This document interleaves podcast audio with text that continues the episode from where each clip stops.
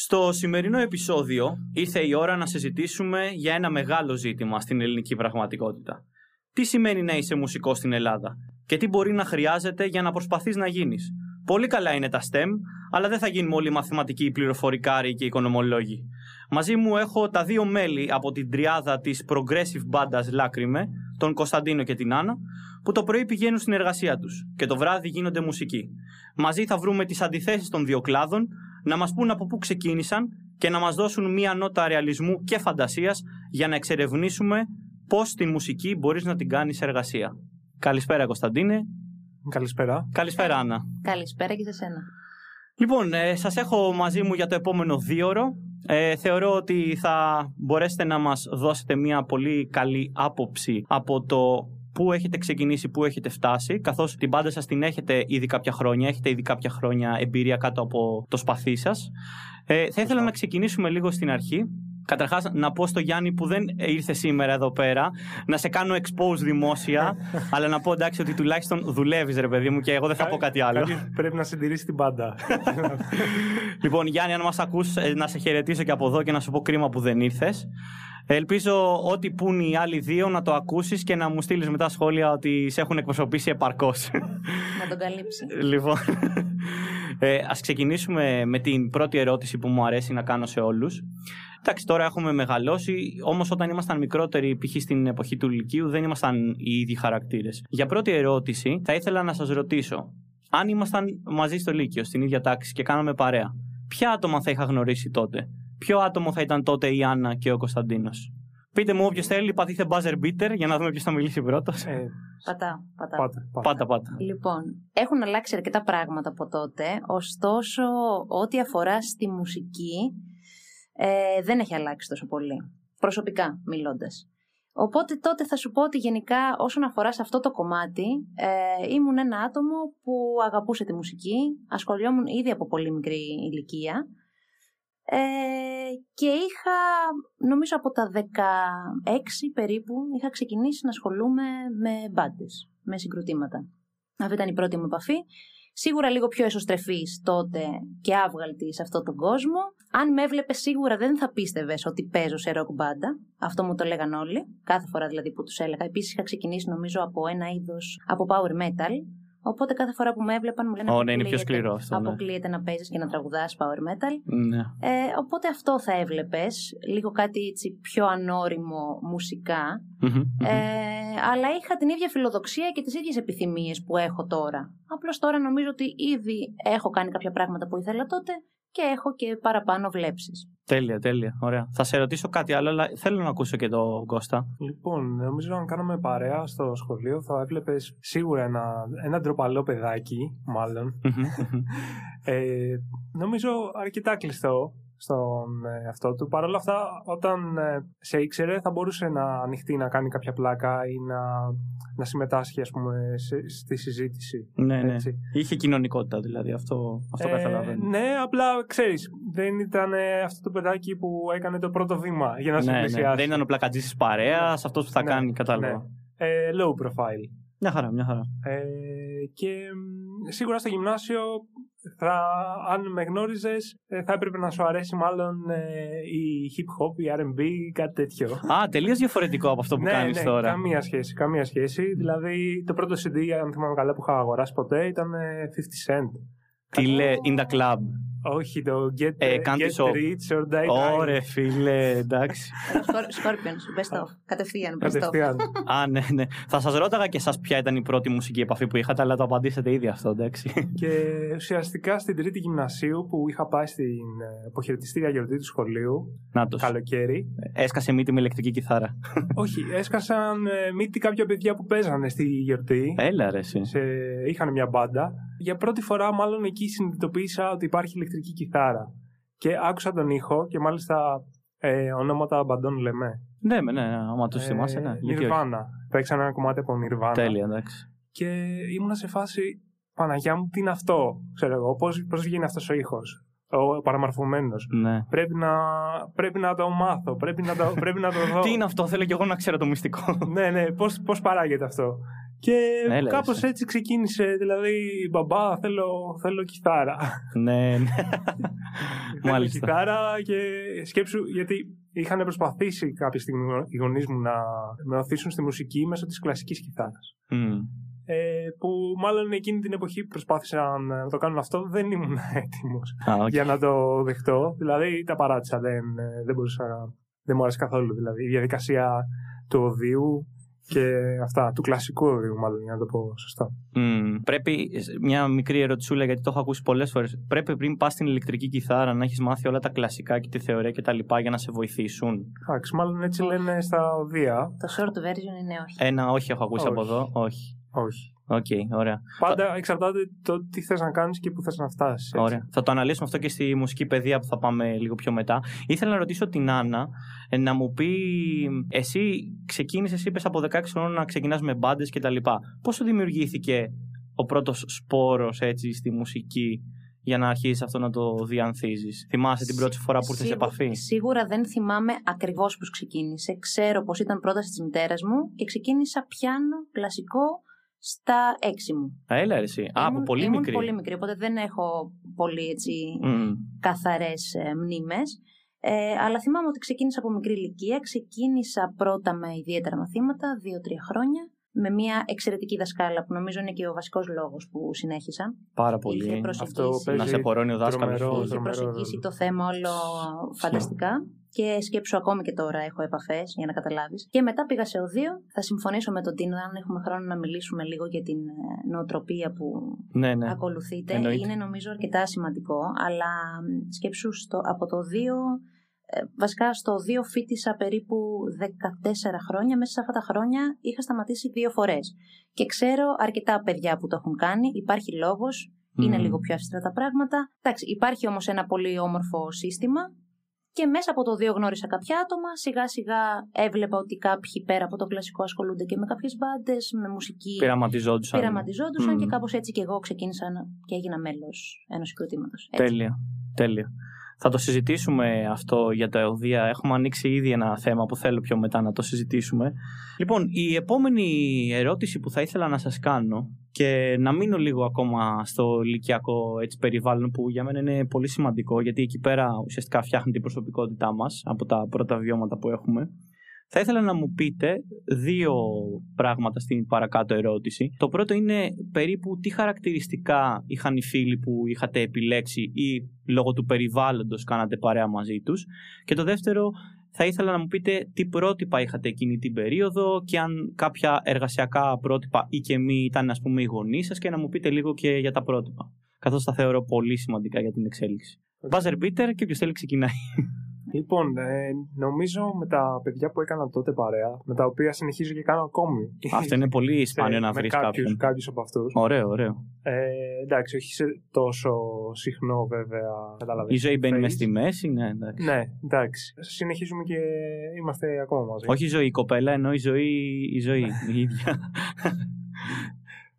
Ναι, οπότε θα έλεγα ότι ήταν και παιδιά αντίστοιχα με το δικό μου προφάιλ, θα έλεγα, ή παιδιά πιο εξωστρεφή, διότι ουσιαστικά με βοηθούσε και εμένα αυτό.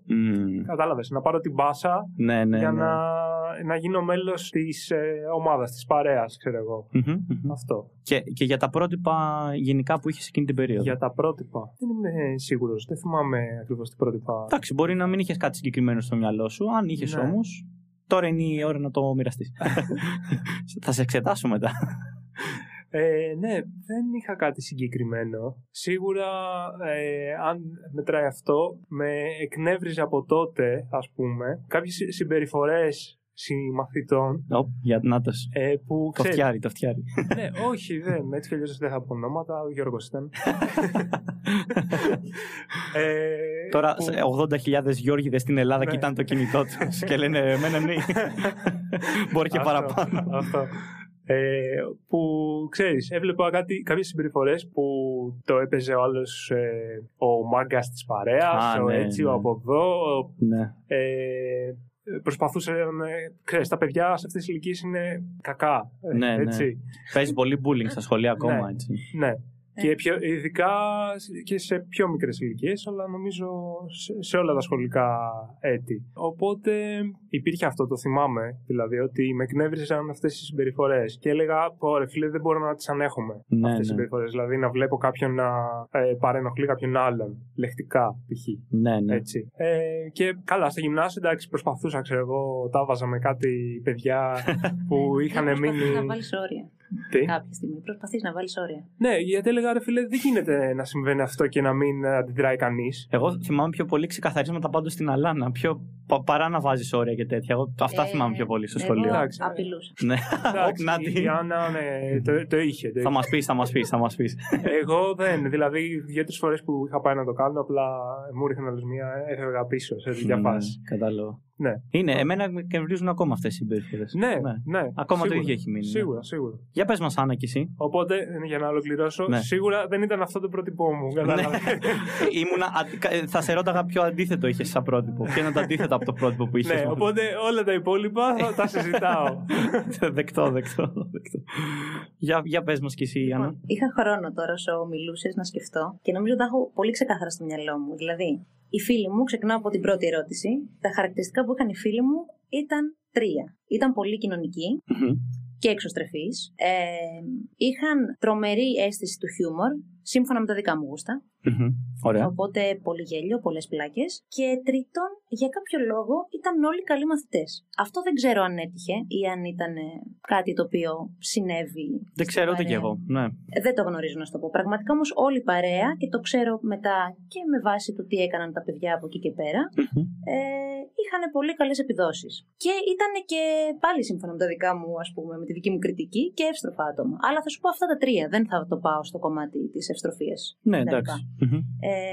Αυτά νομίζω, δηλαδή τα 3 είναι τα κυρίαρχα. Αυτά που θυμάμαι τότε από τα άτομα που έκανα παρέα και μου έκαναν εντύπωση ή μου άρεσαν και ένιωθα όμορφα γύρω τους. Ένιωθες μέλος της ομάδας, έτσι. Όχι μόνο, και περήφανη για τους φίλους μου. Και τώρα, όσον αφορά στο οικογενειακό περιβάλλον ή στο ποιος άνθρωπος με επηρέασε και αν ήθελα να κάνω κάτι, η πρώτη δουλειά που ήθελα και σκεφτόμουν από πολύ μικρή ηλικία ήταν δασκάλια. Οι γονείς μου, η μητέρα μου καθηγήτρια, ο πατέρας μου ελεύθερος επαγγελματίας, διαφορετικά χαρακτηριστικά. Από τον ένα λάμβανα την κοινωνικότητα και από τον άλλο λάμβανα πάρα πολύ οργανωτικό πνεύμα, το οποίο δεν το είχα καθόλου μικρή. Ναι. Και το βελτίωσα, αλλά πάλι όχι σε βαθμό που είμαι πάρα πολύ ικανοποιημένη από τον εαυτό μου. Αλλά ήταν 2 στοιχεία που μου άρεσαν. Και τα είχα έτσι λίγο σαν Ευαγγέλιο στη ζωή μου. Παρ' όλα αυτά, νομίζω πως δασκάλα ήθελα να γίνω, γιατί με είχε επηρεάσει πάρα πολύ η νονά μου τότε, η οποία ήταν δασκάλα. Και μου άρεσε πάρα πολύ η δουλειά, μου άρεσε πάρα πολύ το στυλ της, επίσης πάρα πολύ κοινωνική. Σου άρεσε αυτό που έβλεπες με την ονά σου, οπότε λες και εσύ, και εγώ θέλω να το κάνω αυτό. Ναι. Μπορώ να πω κάτι. Ναι, πες. Να ετοιμάσω κανένα καφέ, κανένα βαρύ καφέ. Σκέφτηκα. Όχι. Εντάξει, είδα έτσι πολύ χαμηλά, πήγες πολύ βαρύτωνα και μπήκες μες στην ερώτηση. Μου ήρθε το πρότυπο. Ναι, δώσ' το. Indiana Jones. Έλα, ρε εσύ. Τι σου άρεσε αυτό, γιατί είχες πει ότι ήσουν εσωστρεφή άτομο. Ναι, μου άρεσε. Καλά, στις ταινίες η περιπέτεια που είχε, ξέρω εγώ, ζούγκλες και τέτοια, και το αρχαιολογικό κομμάτι. Μπράβο. Ήθελα να προσθέσω ότι ο Κώστας είχε βάλει στην ανάλυση χαρακτηριστικών που κάναμε, είχε βάλει ότι ήθελε να γίνει αρχαιολόγος. Μπορεί από αυτό. Με ιντρίγκαρε. Βέβαια. Δεν το έβαλα όμως. Ήθελα και εγώ να γίνω αρχαιολόγος. Μπορεί να μην το παρατήρησα. Ήθελα να πω. Tomb Raider. Να το λέμε σωστά. Καλά, αυτό θα μπει στο Patreon για Λούπας, έχει μπει ήδη. Ήθελα να πω πάντως ότι από τον Indiana Jones εγώ θυμάμαι τις περιπέτειες και αυτά, και αυτό το κλασικό meme που πηγαίνει ο άλλος με τη χατζάρα και το μαχαίρι και είναι έτοιμοι να πολεμήσουν και του βγάζει το όπλο. Είναι το κλασικό, έχεις φέρει ένα μαχαίρι σε ένα πόλεμο με όπλα, σε ένα gunfight. Αυτό θυμάμαι από Indiana Jones πιο πολύ. Ήθελα επίσης να προσθέσω για την Άννα ότι είχες βάλει και εσύ στην ανάλυση χαρακτηριστικών το επάγγελμα δασκάλα. Μου φαίνεται και λίγο λογικό να έχεις έναν μια οργανωτική πατρική φιγούρα που είναι ελεύθερος επαγγελματίας, κάνει επιχειρηματικές κινήσεις κτλ. Και έχεις και εσύ αυξημένο το επιχειρηματικό κομμάτι μέσα σου πάρα πολύ. Είναι το δεύτερο σου χαρακτηριστικό. Και το πρώτο σου ήταν το καλλιτεχνικό. Εντάξει. Δεν μου φαίνεται δηλαδή τόσο. Ξέρεις, από το μήλο πέφτει κάτω από τη μιλιά, ας πούμε, θεωρητικά. Οπότε δεν μου φαίνεται καθόλου περίεργο. Ήθελα να μας πει και ο Κώστας, αν θυμάται, κάποιο εργασιακό μότο που είχαν οι γονείς του, που είχε πάρει από τους γονείς του, ή πώς τους έβλεπε μέσα στην καθημερινότητά τους τις ίδιες εικόνες που είχαν δημιουργηθεί στην Άννα. Ναι. Λοιπόν, εμένα και οι δύο μου γονείς ήταν ιδιωτικοί υπάλληλοι και ο πατέρας μου κάποιες φορές και ελεύθερος επαγγελματίας σε δικιά του επιχείρηση. Η μητέρα μου, την εποχή που τελείωσε το σχολείο, ξεκίνησε να δουλεύει ως ιδιωτικός υπάλληλος και παρέμεινε μέχρι σήμερα. Πήγε εκεί την καριέρα προς τα εκεί. Ναι, συνέχισε εκεί. Από τη μητέρα μου, ας πούμε, λάμβανα αυτό. Το δεν κρίνω αν είναι σωστό ή λάθος. Απλά έβλεπα μια σταθερή κατάσταση. Κατάλαβες. Δεν υπήρχε, ας πούμε, κάποια μεταβολή. Εντάξει, κολλάς. Από τη μία μπορείς να το θέσεις έτσι, από την άλλη μπορείς να πεις ότι ξέρεις κάτι. Είναι και ότι κολλάς στην επιλογή σου. Δηλαδή, ότι και δυσκολίες να. Δηλαδή, το να είσαι ιδιωτικός υπάλληλος δεν σημαίνει ότι είναι απαραίτητα εύκολο. Τίποτα δεν είναι εύκολο θεωρητικά. Ναι, μπορείς να το δεις και από την άλλη μεριά, ότι κολλάω στις επιλογές μου και αντέχω ουσιαστικά και ξεπερνάω τις δυσκολίες για να φτάσω μέχρι εκεί. Είναι βέβαια και τι θέλει το κάθε ένα άτομο, βέβαια, σε αυτό. Σίγουρα. Λοιπόν, τώρα συνεχίζοντας, ήθελα να προχωρήσω τη συζήτηση και να αναφερθούμε στον ελέφαντα που υπάρχει σε αυτό το δωμάτιο. Και ο ελέφαντας αυτό. Μην κοιτάς, δεν υπάρχει κάποιος ελέφαντας. Λοιπόν, εννοώ τον ελέφαντα στο εκπαιδευτικό σύστημα και στην εκπαιδευτική αίθουσα που περνάμε όλοι στο Λύκειο, που είναι οι Πανελλήνιες. Θέλω να αναφερθούμε λίγο σε εκείνη την περίοδο, γιατί είναι μια πάρα πολύ κρίσιμη περίοδος, ειδικά έτσι όπως προβάλλεται από τα άτομα που είναι εκτός του χώρου, από τα κανάλια, από τις οικογένειες, ότι είναι μια πάρα πολύ σημαντική εποχή και ό,τι και να κάνεις. Άμα δεν τα καταφέρεις Πανελλήνιες, θα καταστραφεί η ζωή σου και όλα αυτά, ενώ υπάρχουν 200 άλλες επιλογές. Θα ήθελα να μου πείτε πώς διαχειριστήκατε εσείς το άγχος εκείνης της περίοδου, αν θυμάστε ποια ήταν τα μαθήματα που επιλέξατε και σας άρεσαν και τελικά πόσο γράψατε στις Πανελλήνιες. Λοιπόν, αν θυμάμαι καλά, στην τρίτη λυκείου δεν μπορώ να πω ότι περνούσα άσχημα. Δηλαδή, σε σύγκριση με τις προηγούμενες σχολικές χρονιές. Παρόλο το διάβασμα, την πίεση ιδιαίτερα από εδώ, ιδιαίτερα από εκεί, για την υποστήριξη όλου αυτού του εκπαιδευτικού πράγματος. Πράγματος, έτσι όπως το πες. Τέλος πάντων, νομίζω είχα περάσει ωραία στην τρίτη ηλικίου. Γενικά και από το σπίτι δεν είχα σοβαρή πίεση. Πρέπει να δώσεις Πανελλήνιες, πρέπει να διαβάσεις, πρέπει να γράψεις. Αυτό είναι πολύ καλό, πολύ θετικό. Ναι. Εντάξει, προφανώς η γιαγιά μου ήθελε να περάσω σε μια σχολή, να πάω στο πανεπιστήμιο, γιατί θα ήμουν, ξέρεις, και ο πρώτος της οικογένειας τότε που θα έμπαινε στο πανεπιστήμιο. Να, και εγώ τα ίδια. Και εγώ, παιδιά, από την οικογένειά μου ήμουν ο πρώτος. Ο πρώτος, οπότε.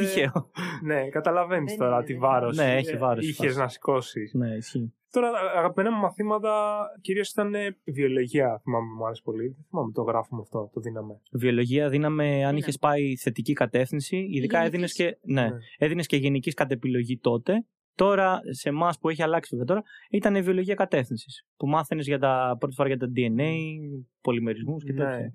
Το δίναμε, ήταν δύσκολη. Είχε και απ' έξω βέβαια. Σίγουρα ήμουν τεχνολογική κατεύθυνση, το θυμάμαι. Δεν θυμάμαι αν είχα βιολογία επιλογή, αλλά σίγουρα μου άρεσε. Τα μαθήματα που μου άρεσαν. Ωραία, ωραία. Όπως και η φυσική και ο προγραμματισμός, που δεν θυμάμαι πώς λέγονταν. Ανάπτυξη εφαρμογών. Μπράβο, αυτό. Τα θυμάμαι. Αυτό. Μου άρεσαν οι αλγόριθμοι και το πώς μπορείς να γράψεις έτσι ένα απλό προγραμματάκι και αυτά. Ακόμα μου αρέσει δηλαδή. Αυτά. Δεν είχα κάποιο ξεκάθαρο στόχο για τις Πανελλήνιες. Δεν ξέρω αν έχουμε φτάσει σε αυτήν την ερώτηση, βέβαια. Ήταν η επόμενη. Οπότε θα το μαζέψω λίγο. Θυμάσαι πόσο είχες γράψει, τουλάχιστον φτάσαμε όταν είδες τους βαθμούς. Ναι, νομίζω ότι είχα γράψει κάπου 15.000 κάτι. Κάτι παραπλήσω είχα γράψει κι εγώ. Ωραία, ωραία, τέλεια. Ωραία, να απαντήσω κι εγώ. Θύμισε μου λίγο την ερώτηση. Ναι, θα σου δώσω την πάσα. Η ερώτηση ήταν πώς διαχειρίστηκες το άγχος των Πανελληνίων, ποια ήταν τα αγαπημένα σου μαθήματα και πώς είχες γράψει τις Πανελλήνιες, να μας φτάσεις μέχρι εκεί. Λοιπόν, άκου τώρα να δεις. Ακούω και βλέπω. Μια πολύ έτσι ιδιαίτερη ιστορία. Λοιπόν, καταρχάς θα συμφωνήσω με τον Τίνο και εγώ περνούσα πάρα πολύ ωραία σε όλο το Λύκειο. Δεν αγχώθηκα σχεδόν καθόλου. Αγχώθηκα μόνο τις εβδομάδες των Πανελληνίων.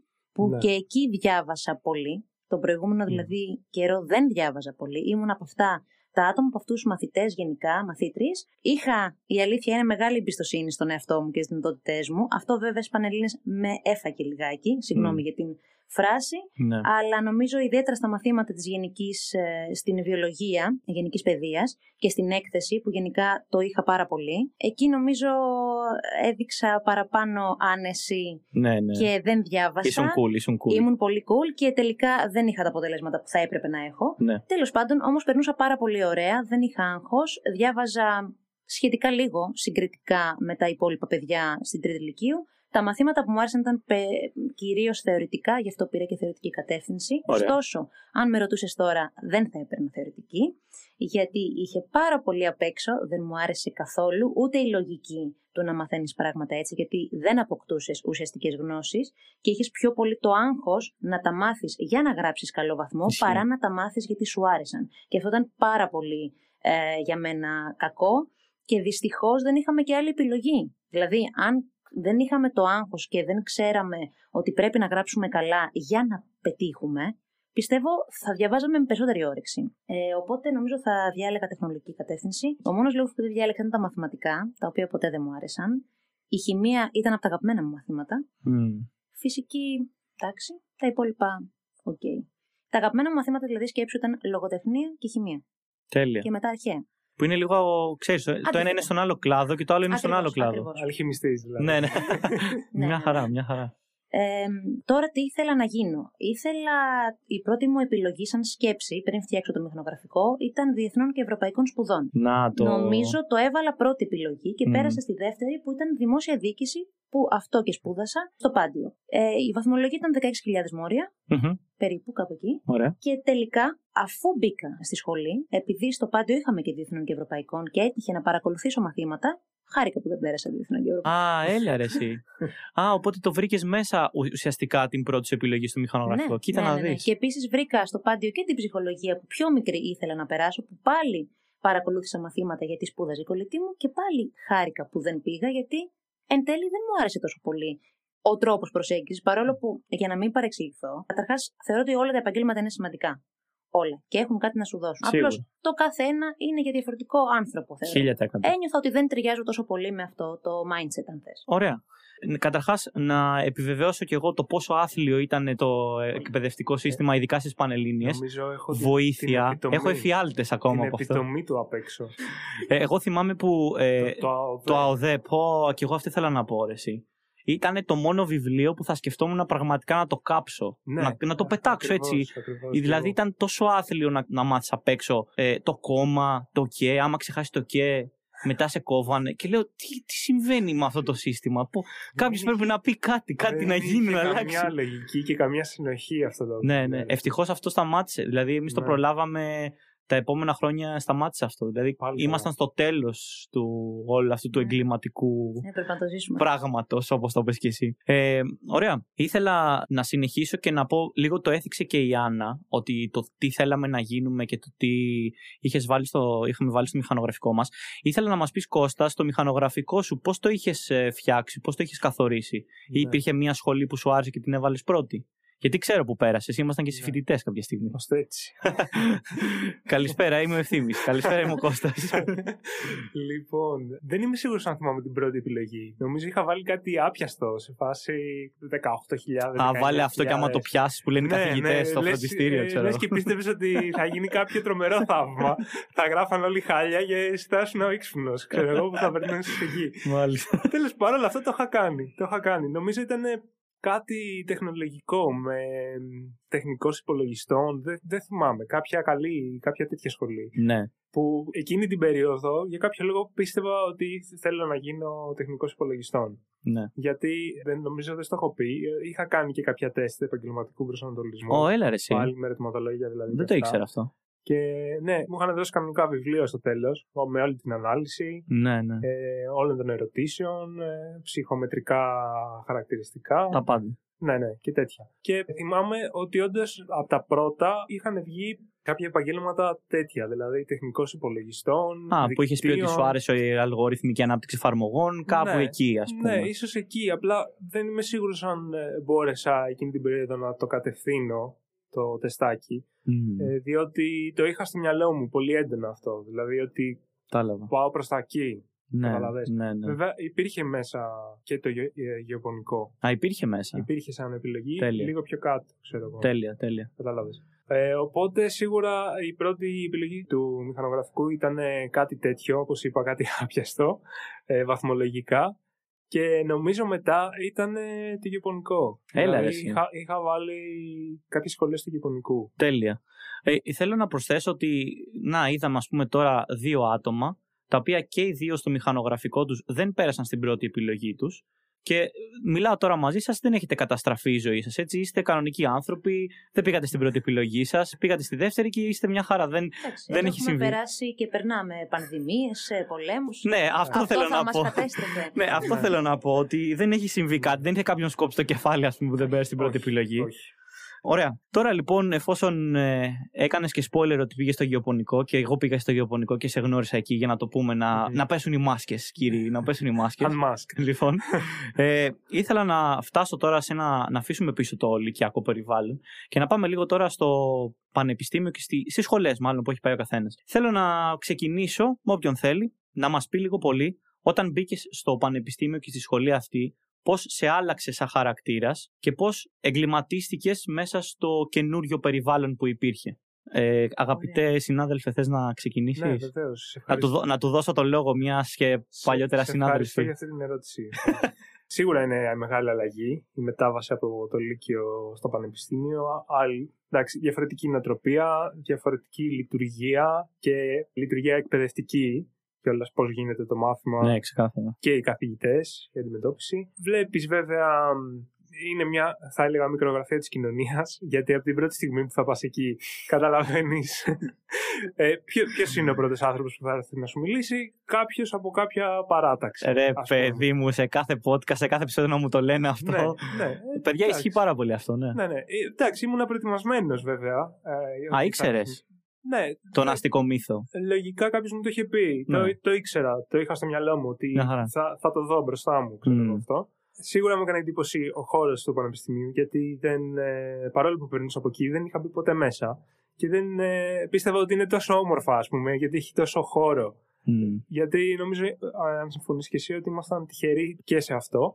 Ήμασταν πολύ τυχεροί σε αυτό, γιατί όλοι κοιτάνε τους φοίνικες και νομίζουν ότι είναι σε κάποια παραλία. Ναι. Έχουμε μέσα και το μικρό ζωολογικό κήπο εκεί με τα ζώα και όλα αυτά και τα άλογα που τουλάχιστον υπήρχαν κάποτε όταν τα είχαμε προλάβει εμείς. Υπάρχουν ακόμα. Έχω πάει για ένα ψυχή σκέψη. Έλα ρε εσύ. Έχω σταματήσει να πηγαίνω τόσο πίσω εκεί που ήταν το γήπεδο ποδοσφαίρου παλιότερα που λέγανε. Οπότε ήμασταν πολύ τυχεροί σε αυτό. Μία μικρή παρένθεση, επειδή μου το λέγανε κι άλλοι στις προηγούμενες εκπομπές. Θυμάσαι την πρώτη σου συνάντηση με κάποιον παράταξης και πώς λύθηκε όλη αυτή η συνομιλία? Του πες απλά, όχι φίλε, ευχαριστώ, μας τα παν κι άλλοι, ξέρω τι? Θυμάσαι καθόλου? Δεν θυμάμαι ακριβώς. Νομίζω σίγουρα κάτι μου δώσανε. Ήταν ένα τηλεφωνάκι. Κάποιο φυλάδιο. Το πρόγραμμα της σχολής, δεν ξέρω, κάτι τέτοιο σίγουρα μου δώσανε. Νομίζω προσφέρθηκαν, ξέρεις, να με βοηθήσουν, να με ρωτήσουν σε ποιο τμήμα έχω περάσει, για να μου δείξουν τη γραμματεία, να με πάνε μαζί, να γραφτώ και τέτοια. Πήγες. Δεν θυμάμαι να πω την αλήθεια αν πήγα. Ή απλά πήρα το φυλάδιο από Ευγένεια και είπα: «Οκ, ευχαριστώ. Να είσαι καλά». Να είσαι καλά, μπρο. Ναι. Αυτό. Ωραία. Άννα, εσύ, θες να σου κάνω πάσα? Θα ξεκινήσω από το τέλος. Πιστεύω θα βοηθήσει να μιλήσω για αυτή την εμπειρία κι εγώ. Για πες μας την εμπειρία σου. Και εμένα, εννοείται, με το που πήγα στη σχολή με πλησίασαν και για νομίζω και μια εβδομάδα κάποιος από διαφορετική παράταξη. Προσωπικά ήμουν ευγενική με όλους, δεν ήθελα να προκαλέσω κάποια αντίδραση. Απλώς ήμουν πάρα πολύ ουδέτερη και αυτό μετά φάνηκε και από τις πράξεις μου.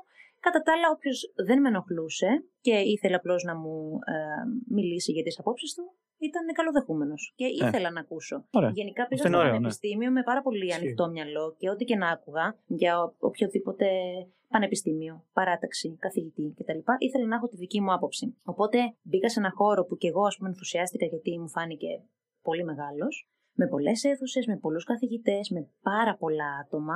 Η πρώτη μου εμπειρία και αντίδραση δεν ήταν πάρα πολύ καλή, γιατί θυμάμαι.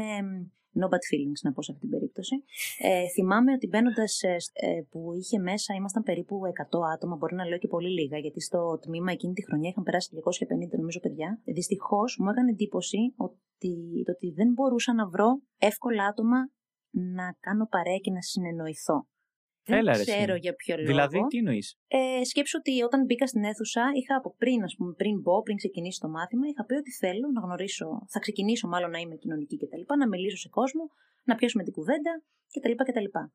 Μίλησα συνολικά σε 30-40 άτομα πραγματικά, μπορεί να λέω και λίγα. Μόνο με δύο παιδιά εκείνη την ημέρα κατάφερα να πω κάποια βασικά πράγματα.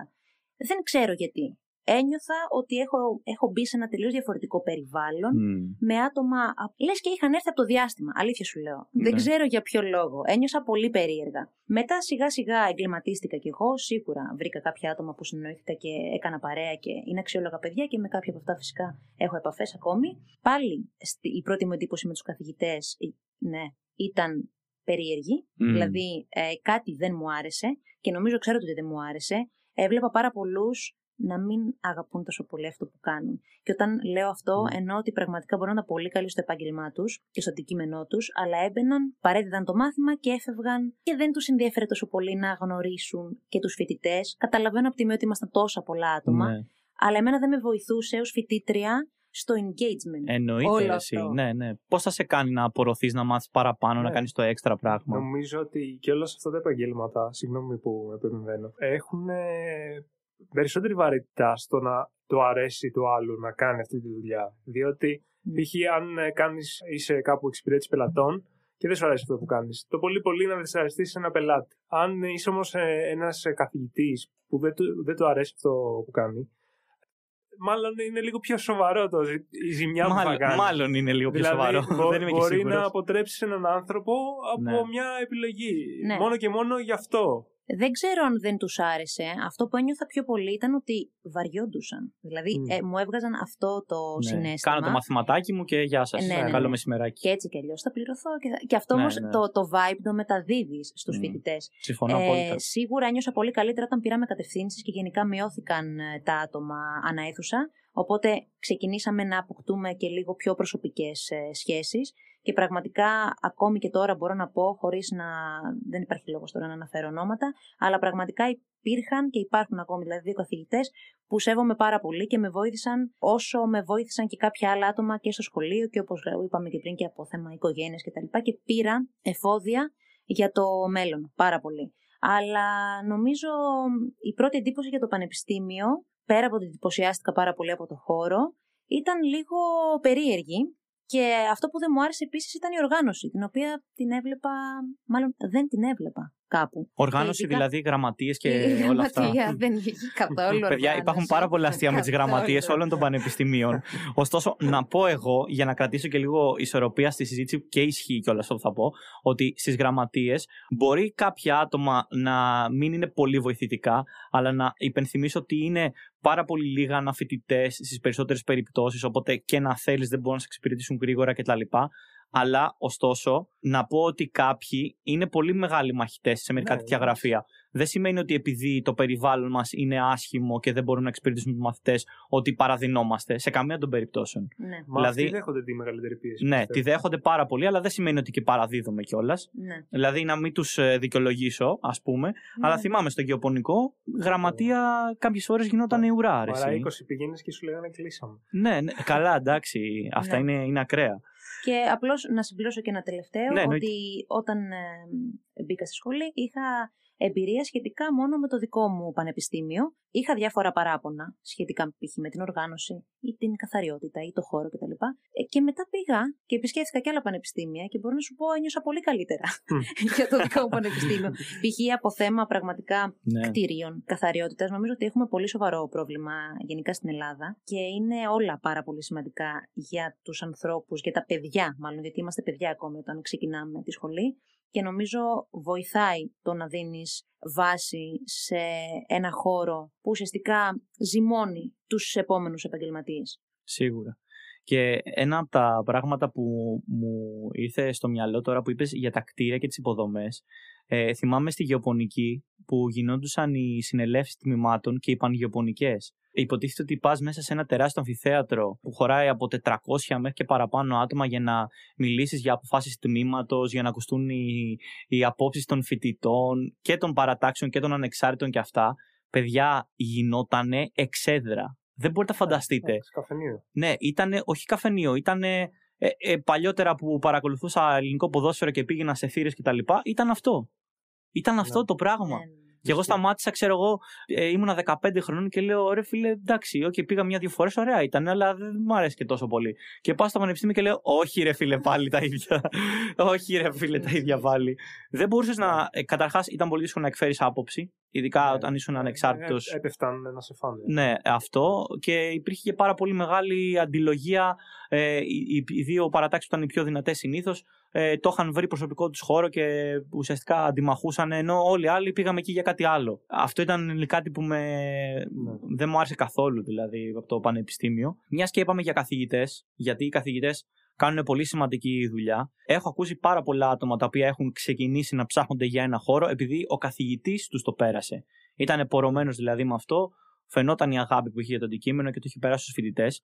Ήθελα να ρωτήσω και τον Κώστα να μας κάνει, επειδή η Άννα το έχει ήδη πει, να μας πεις λίγο και στο γεωπονικό πώς σου φάνηκαν τα μαθήματα και αν υπήρχε κάποιοι καθηγητές που σου άρεσαν. Και επίσης θυμάμαι, και αν κάνω λάθος διόρθωσέ με, ότι σε ένα συγκεκριμένο μάθημα στο γεωπονικό είχες πάρει και μία υποτροφία, αν δεν κάνω λάθος. Ή νομίζω ήταν η υδροδρομία, ή κάνω λάθος. Επειδή είχες γράψει πολύ καλά 2 χρονιές. Βοήθησε με λίγο. Δεν είχα κερδίσει εγώ αυτό. Ήταν μεθυσμένος. Πρόσεχε πώς το λες αυτό, γιατί στο γεωπονικό μπορεί να σημαίνει πολλά πράγματα. Λοιπόν. Θυμάμαι αυτό. Θυμάμαι ότι είχες γράψει στη υδροδρομία ανά 2 συνεχόμενες χρονιές στη γενική και στην ειδική top 10% του τμήματος, ναι, και είχες πάρει κάποια υποτροφία. Μπορεί να ήταν βιβλία, μπορεί να ήταν χρήματα, δεν θυμάμαι, κάτι τέτοιο όμως. Χρήματα σίγουρα δεν ήταν. Μπορεί να ήταν δωρεπταγές σε βιβλία, ίσως. Μπορεί, δεν το θυμάμαι, αλήθεια. Θυμάμαι αυτή την περίπτωση που λες. Απλά μετά είχα εντυπωθεί, ας πούμε, στο μυαλό της καθηγήτριας που με φώναζε Πάντεο, ξέρω εγώ. Μπιρμπίλη, πες μας μάθημα. Μπιρμπίλη, τι δέντρο είναι αυτό. Και δεν έχει περάσει, αν θυμάσαι καλά, και σε εσάς. Αυτό το πράγμα. Ναι. Τώρα που το θυμάμαι, γιατί σε έχω φέρει στο podcast. Για τόσες άσχημες στιγμές. Όχι. Ήταν πολύ ωραία, αρέσει. Ήταν πολύ ωραία. Απλά θυμάμαι αυτό το πράγμα, ότι το είχαμε συζητήσει. Και θυμάμαι εκείνη την περίοδο ότι εγώ δεν ήξερα ότι υπάρχει τέτοια λειτουργία, ότι άμα γράψεις καλά μπορείς να πάρεις κάτι παραπάνω. Ωστόσο, το θυμήθηκα αυτό τώρα που σε είδα και το συζητάγαμε. Okay. Οπότε για να απαντήσω στην ερώτηση, οι περισσότεροι καθηγητές, τουλάχιστον που βρήκα στο γεωπονικό, ήταν πολύ αξιόλογοι. Προφανώς, εντάξει, παντού υπάρχουν εξαιρέσεις. Οι εξαιρέσεις αυτές πιστεύω ότι έπαιξαν καθοριστικό ρόλο, δηλαδή, στο να περάσω κάποια μαθήματα ή όχι. Ξεκάθαρα. Καθοριστικό ρόλο. Ομόφωνη απάντηση από το κοινό εδώ πέρα.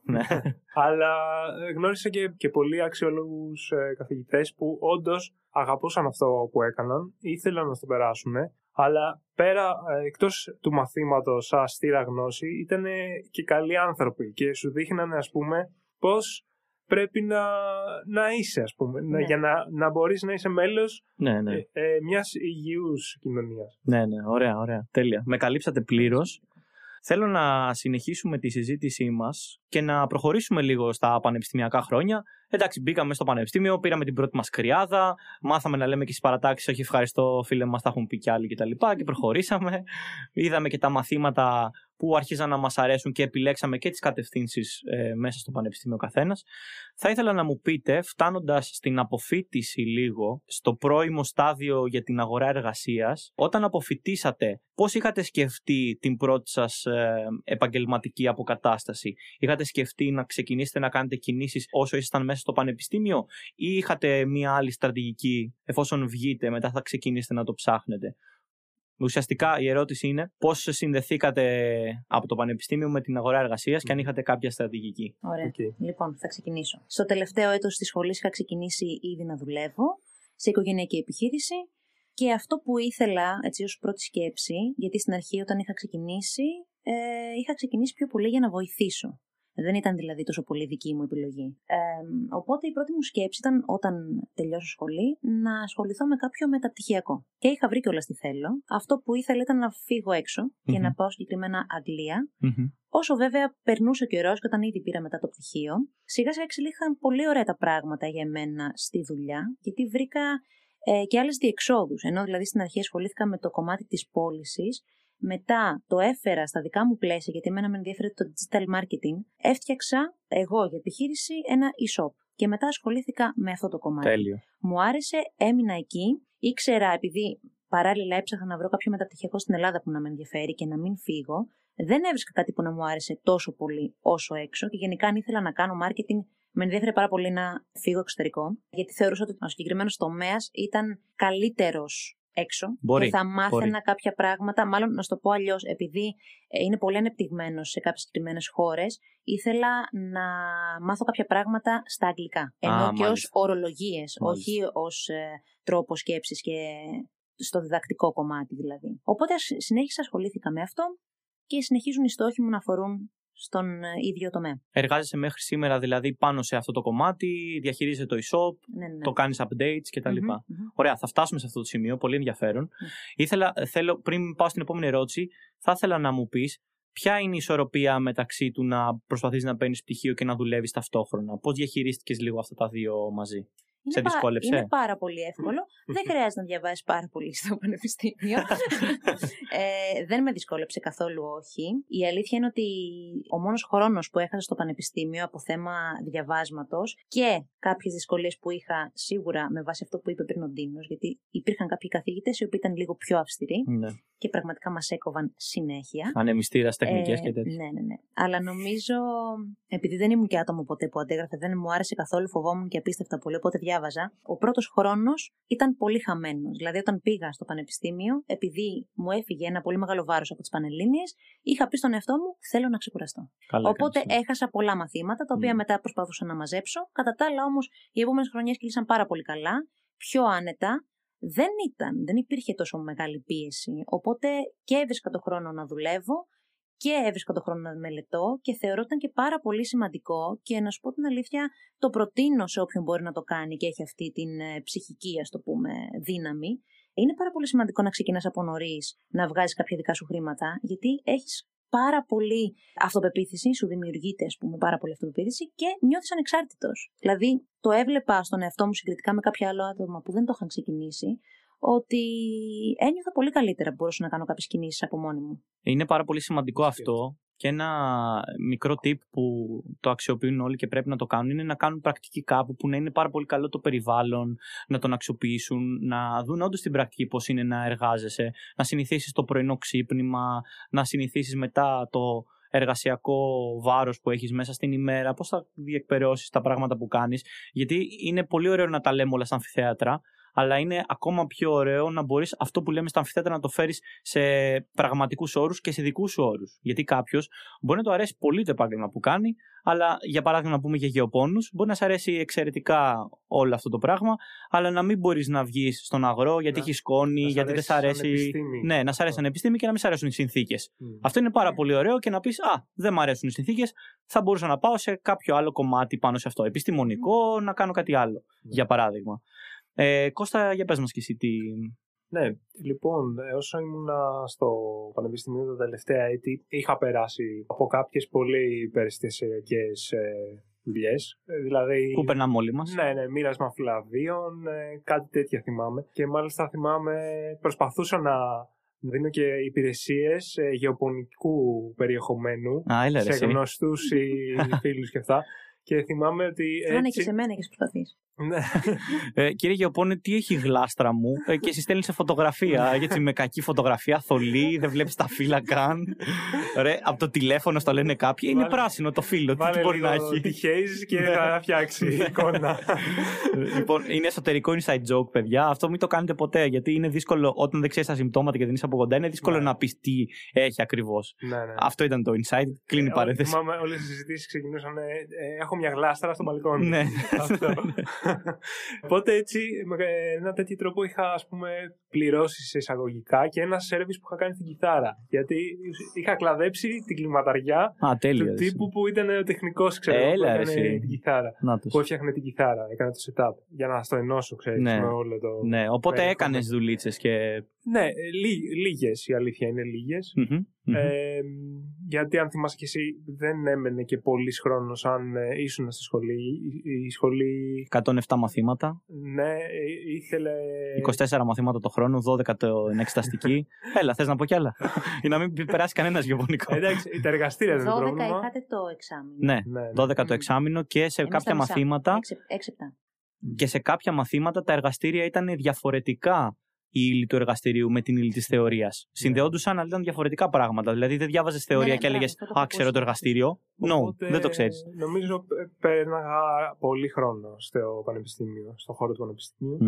τα εργαστήρια που είχαμε. Παρ' όλα αυτά, μόλις έφτανα στο στάδιο, ας πούμε, να τελειώσω, να είχα περάσει όλα τα μαθήματα, είχα παραδώσει και την πτυχιακή και αυτά, σκέφτηκα ότι μάλλον θα ήταν καλή ιδέα να πετάξω τώρα 9 μήνες από τη ζωή μου για την μαμά πατρίδα. Και ουσιαστικά μετά έκοψα την αναβολή μόλις πήρα το πτυχίο. Για να μπω στο στρατό με την προοπτική ότι μετά, αν θελήσω να κάνω κάποιο μεταπτυχιακό ή κάτι τέτοιο, το οποίο δεν το έχω αποφασίσει ακόμα εκείνη τη στιγμή, ότι δεν θα υπάρχει κάποιο άλλο εμπόδιο μπροστά μου. Π.χ. δηλαδή, κάνω το μεταπτυχιακό, μπορώ να δουλέψω. Ξέρεις, δεν θα υπάρχει και ένα εμπόδιο να με σταματήσει, να με πάει πίσω 9 μήνες, να με βγάλει εκτός προγράμματος εντελώς. Για εμάς, δηλαδή για τους ενδυνάμεις στρατιώτες, να πω. Ναι, είναι, λοιπόν, να πω το εξής, ότι εντάξει, για το στρατό μπορούμε να πούμε πολλά πράγματα. Είναι, να ανοίξω μία μικρή παρένθεση. Υπάρχουν άλλα άτομα που έχουν έρθει εδώ και έχουν πει ότι κάπως εγώ τον αξιοποίησα το στρατό, μπόρεσα να σκεφτώ για τον εαυτό μου. Κάποιοι μπορεί να διαβάζαν κιόλας ή να πήγαν σε μία μονάδα που να τους αξιοποίησε όντως και να ήρθαν σε επαφή με μία τύπου εργασία. Ωστόσο, είναι πάρα πολύ μεγάλη η μεταβλητή του πού θα πας, τι θα κάνεις, με ποιους θα είσαι κτλ.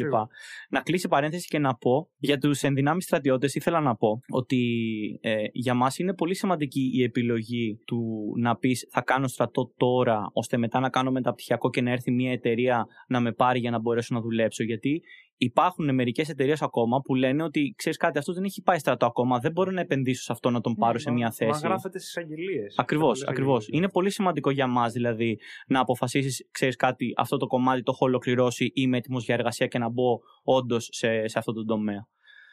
Να συνεχίσουμε λοιπόν τώρα, εφόσον μου εξηγήσατε λίγο πώς έχουμε φτάσει στο τελειόφυτο στάδιο του πανεπιστημίου και είμαστε έτοιμοι να βγούμε στην αγορά εργασίας, ας το αφήσουμε αυτό πίσω και να συζητήσουμε πώς ήταν τα πρώτα βήματα που μπήκαμε στην αγορά εργασίας και να μου ζωγραφίσετε λίγο την εικόνα, την εργασιακή που έχει ο καθένας σας και να το συνδέσετε λίγο με το τώρα και το τι κάνετε τώρα. Και μέσα σε αυτό να μου πείτε και πώς ξεκίνησε το κομμάτι με την πάντα. Πολύ ωραία. Okay. Εγώ έχω μία σύντομη ιστορία, οπότε πάλι να ξεκινήσω. Δώσε. Βάζε μπίτερ. Λοιπόν, όπως είπα πριν, ξεκίνησα πριν τελειώσω τη σχολή να δουλεύω. Συνέχισα το ίδιο επάγγελμα. Απλώς, αν θες, εξελίχθηκε ή πέρασα και σε άλλους τομείς. Δεν έμεινε στο κομμάτι της πώλησης. Ασχολήθηκα μετά πιο πολύ με το marketing, με το κομμάτι του να διαχειρίζεσαι ένα e-shop. Ακόμη αυτό κάνω. Όχι μόνο όμως, δηλαδή όταν δημιούργησα το κομμάτι του e-shop, ασχολιόμουν μόνο με αυτό το κομμάτι, δηλαδή δούλευα από το σπίτι. Σε αυτό το σημείο είχα αρκετό χρόνο να κάνω και άλλα πράγματα, οπότε ξεκίνησα να κάνω και κάποια ιδιαίτερα μαθήματα κλασικού πιάνου. Μετά σταμάτησα και συνέχισα, δηλαδή πήγα ξανά στο μαγαζί ως φυσικό πρόσωπο, υπάλληλος, και πλέον κάνω και τα δύο. Δηλαδή η μία μου δουλειά είναι διαχείριση του e-shop, η άλλη δουλειά είναι sales manager, customer service ουσιαστικά. Πέρα από αυτό, όλα αυτά τα χρόνια ασχολούμαι με τη μουσική. Η μουσική ξεκίνησε ερασιτεχνικά για μένα. Μπήκα στο πρώτο συγκρότημα, έκανα κάποιες συναυλίες, κάποια lives. Κάποιες φορές πληρωνόμασταν, κάποιες φορές δεν πληρωνόμασταν. Δεν με ενδιέφερε, ήμουν αρκετά μικρή. Δεν έβγαζα ούτως ή άλλως τα δικά μου χρήματα, οπότε νομίζω τον πρώτο μου μισθό τον πήρα από συναυλία και είχα ενθουσιαστεί πάρα πολύ. Ήταν τύπου 20 ευρώ.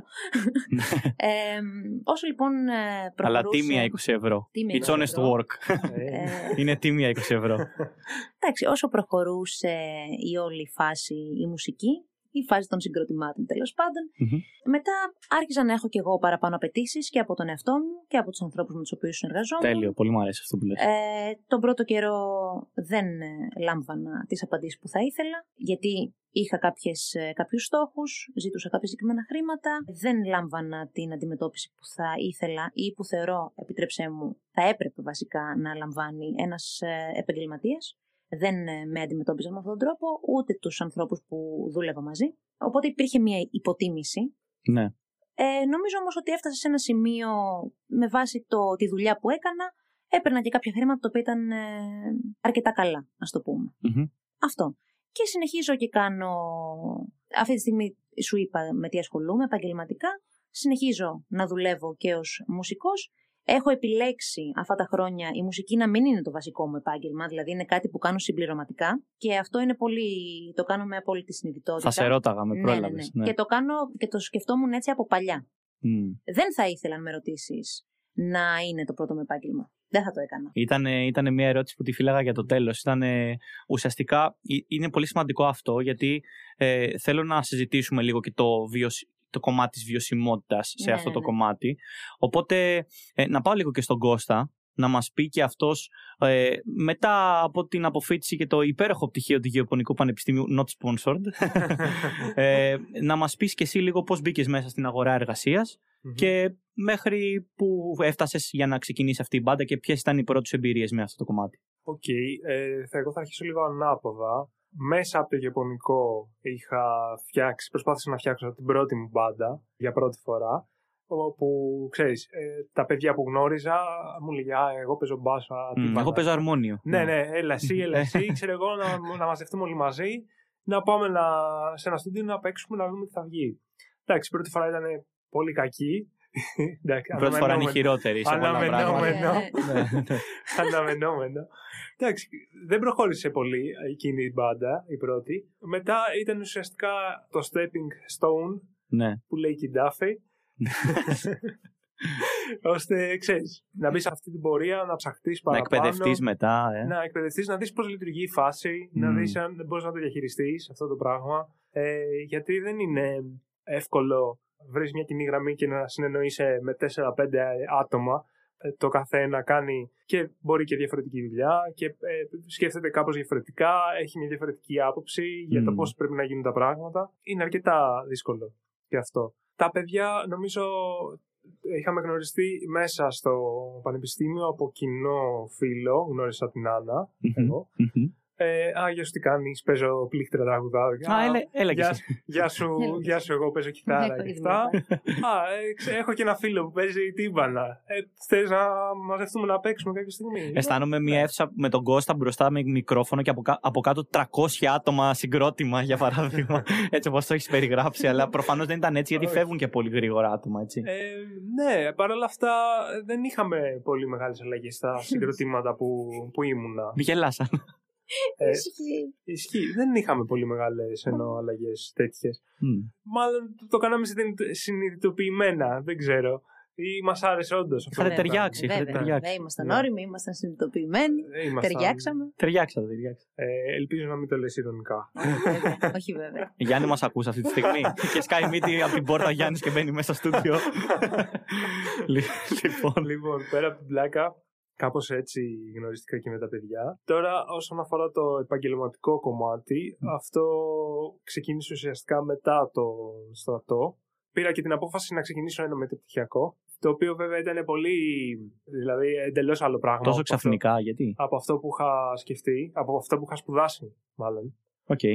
Γιατί νομίζω το είχα πάντα αυτό, ότι τι κάνουνε, όλοι κάνουν αυτό. Εγώ θα πάω να κάνω το άλλο, ξέρω. Δεν ξέρω αν είναι σωστό. Δεν είμαι ακόμα σίγουρος αν είναι σωστό. Δεν ξέρω. Εσύ ξέρεις πάντα. Ναι.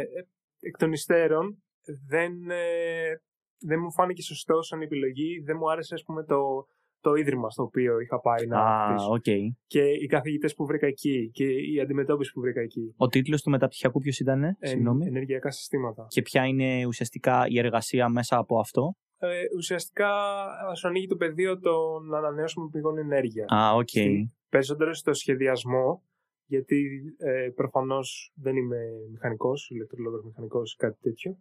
Έπαιρνε όλο το υπόλοιπο background, δηλαδή το να ξέρεις πώς λειτουργεί ένα φωτοβολταϊκό, πώς λειτουργεί μια γεννήτρια, πώς μπορείς να κάνεις μια μελέτη οικονομοτεχνική για την εγκατάσταση ενός. Για το περιβαλλοντικό κομμάτι. Ναι, και για το περιβαλλοντικό, πώς γίνεται μια περιβαλλοντική μελέτη αδειοδότησης. Κατάλαβα. Έμπαινε σε εδάφια δηλαδή μηχανικού περιβάλλοντος, κάποιου που είχε πάει πολυτεχνείο και είχε κάνει και αυτός μεταπτυχιακό στις ανανεώσιμες, κάπως έτσι, ας πούμε. Ναι. Και έπαιρνες περισσότερο, θα το έλεγα, σαν management υπάρχοντων εγκαταστάσεων. Ναι. Υπάρχοντων εγκαταστάσεων. Ναι. Ωραία, μια χαρά. Αυτό. Εν τέλει, αν με έβαζες τώρα να επιλέξω, δεν θα το έκανα. Και ένας κυριότερος λόγος βασικά είναι αυτό που αντιμετώπισα εκεί, αυτό που βρήκα εκεί. Για πες μας, δηλαδή, τι ήταν αυτό. Σε ποιο τμήμα ήταν, σε ποιο πανεπιστήμιο. Τώρα λέγεται Πανεπιστήμιο Δυτικής Αττικής. Και τότε έτσι λέγονταν, είχε μετανομαστεί. Παδά, ναι. Οπότε αυτό το μεταπτυχιακό που είχα βρει ήταν και σε συνεργασία με ένα πανεπιστήμιο της Σκωτίας. Ουσιαστικά αυτό με τρίγκαρε. Διατμηματικό, ωραίο. Διατμηματικό, γιατί και τα μαθήματα και οι εξετάσεις και το υλικό ήταν στα αγγλικά. Οπότε το επέλεξα και για να έχω, ξέρεις, βασικά και το practice, για να κάνω practice των αγγλικών. Mm. Γιατί δεν έχω proficiency, όπως μπορεί να καταλάβετε. Δεν έχουμε μιλήσει καθόλου στα αγγλικά. Από την προφορά μου. Ναι, και όμως έχω φτάσει στο lower. Ναι.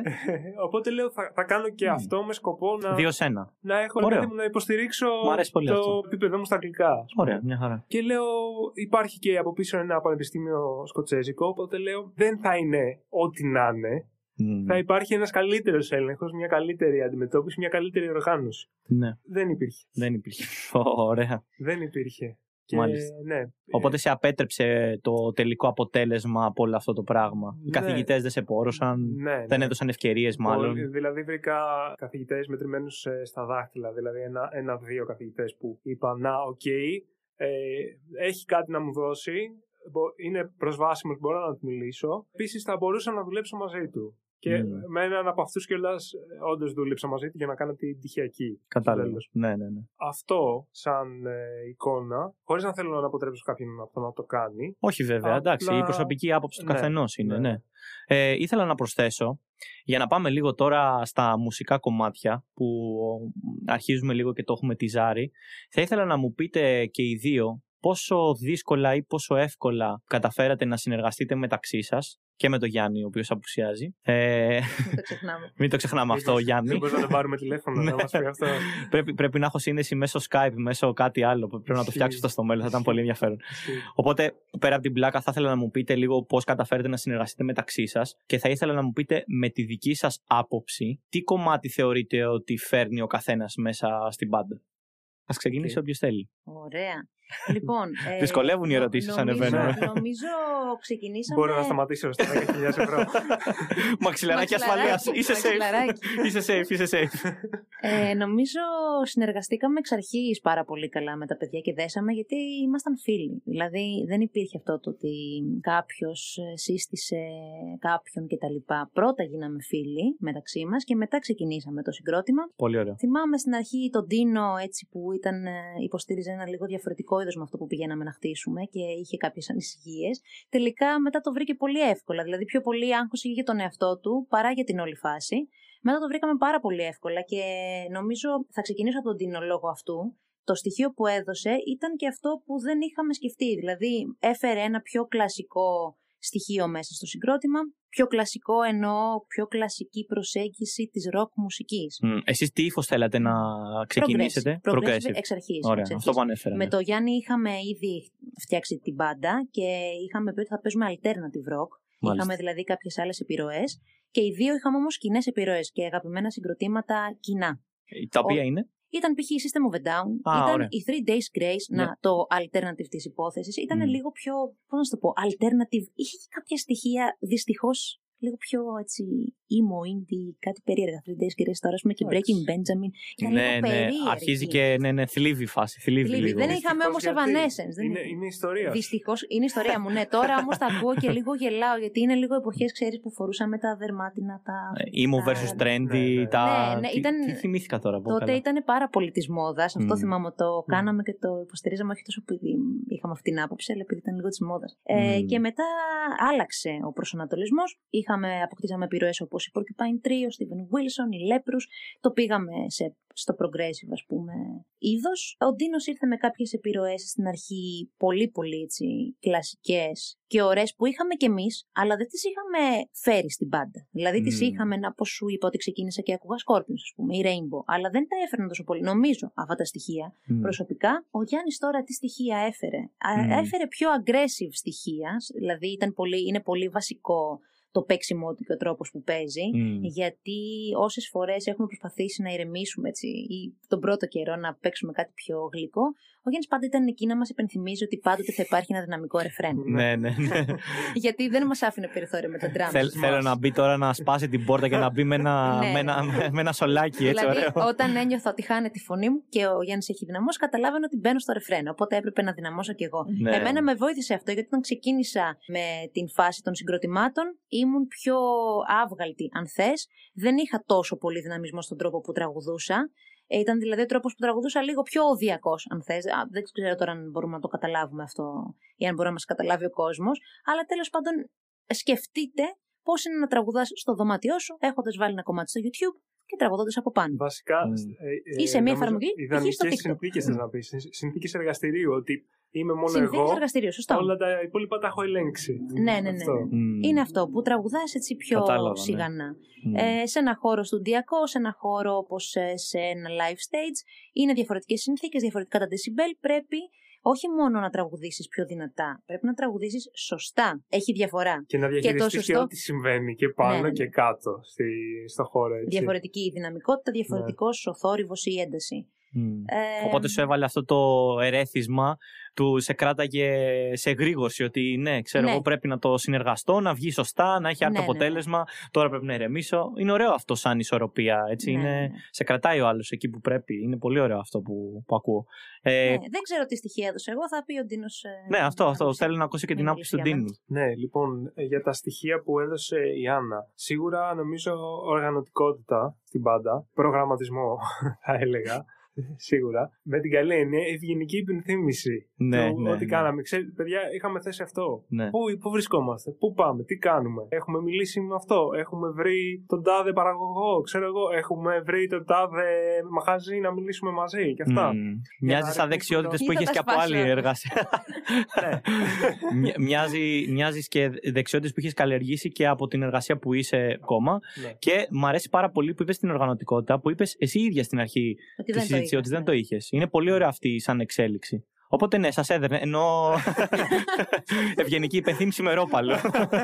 Κατάλαβα. Εντάξει. Κρύψε το ρόπαλο, Άννα. Εντάξει, το σχολιάζω. Δεν θα πω άλλα. Τώρα έρχεται ο Γιάννης. Ο Γιάννης νομίζω σίγουρα το έχει με το legging και με το αγγλικό legging που το χρειαζόμαστε αυτό. Ήταν και στα social, αναλάμβανε να γράφει τα αντίστοιχα κειμενάκια για τις δημοσιεύσεις και όλα αυτά, ή νομίζω και σε συνεντεύξεις μπορεί να έπαιρνε όλο το κείμενο και να το έκανε σαν edit. Τον πρώτο καιρό ο Γιάννης λειτουργούσε λίγο πιο παρασκηνιακά, δηλαδή δεν ήθελε να βγαίνει τόσο πολύ μπροστά. Του αρέσουν πάρα πολύ τα αγγλικά ως γλώσσα, μιλάει πάρα πολύ καλά, γράφει πολύ καλά. Είχε αναλάβει το κομμάτι του να συνέτασε, ας πούμε, κάποια κείμενα στις συνεντεύξεις κτλ. Από ένα σημείο και μετά ξεκίνησε να βγαίνει λίγο προς τα έξω. Απέκτησε και λίγο παραπάνω αυτοπεποίθηση με το legging κτλ. Και νομίζω πλέον αποτελεί πολύ, ας πούμε, εμβληματική προσωπικότητα σε αυτό το κομμάτι. Αισθάνομαι γενικά ένα πολύ ωραίο κλίμα. Δηλαδή βλέπω ότι ο καθένας εκεί που σταματάει ο άλλος και δεν θέλει να το κάνει, έρχεται και το πιάνει ο άλλος και συνεχίζει. Και μου αρέσει αυτό η συνεργασία που βλέπω, γιατί είναι πολύ σημαντικό και για να φτιάξεις την πάντα και οτιδήποτε άλλο. Δηλαδή όλο αυτό και μια εργασία είναι, αν το πάρεις από αυτή την οπτική. Επίσης μου αρέσει πάρα πολύ και θα ήθελα να το συζητήσουμε λίγο αυτό.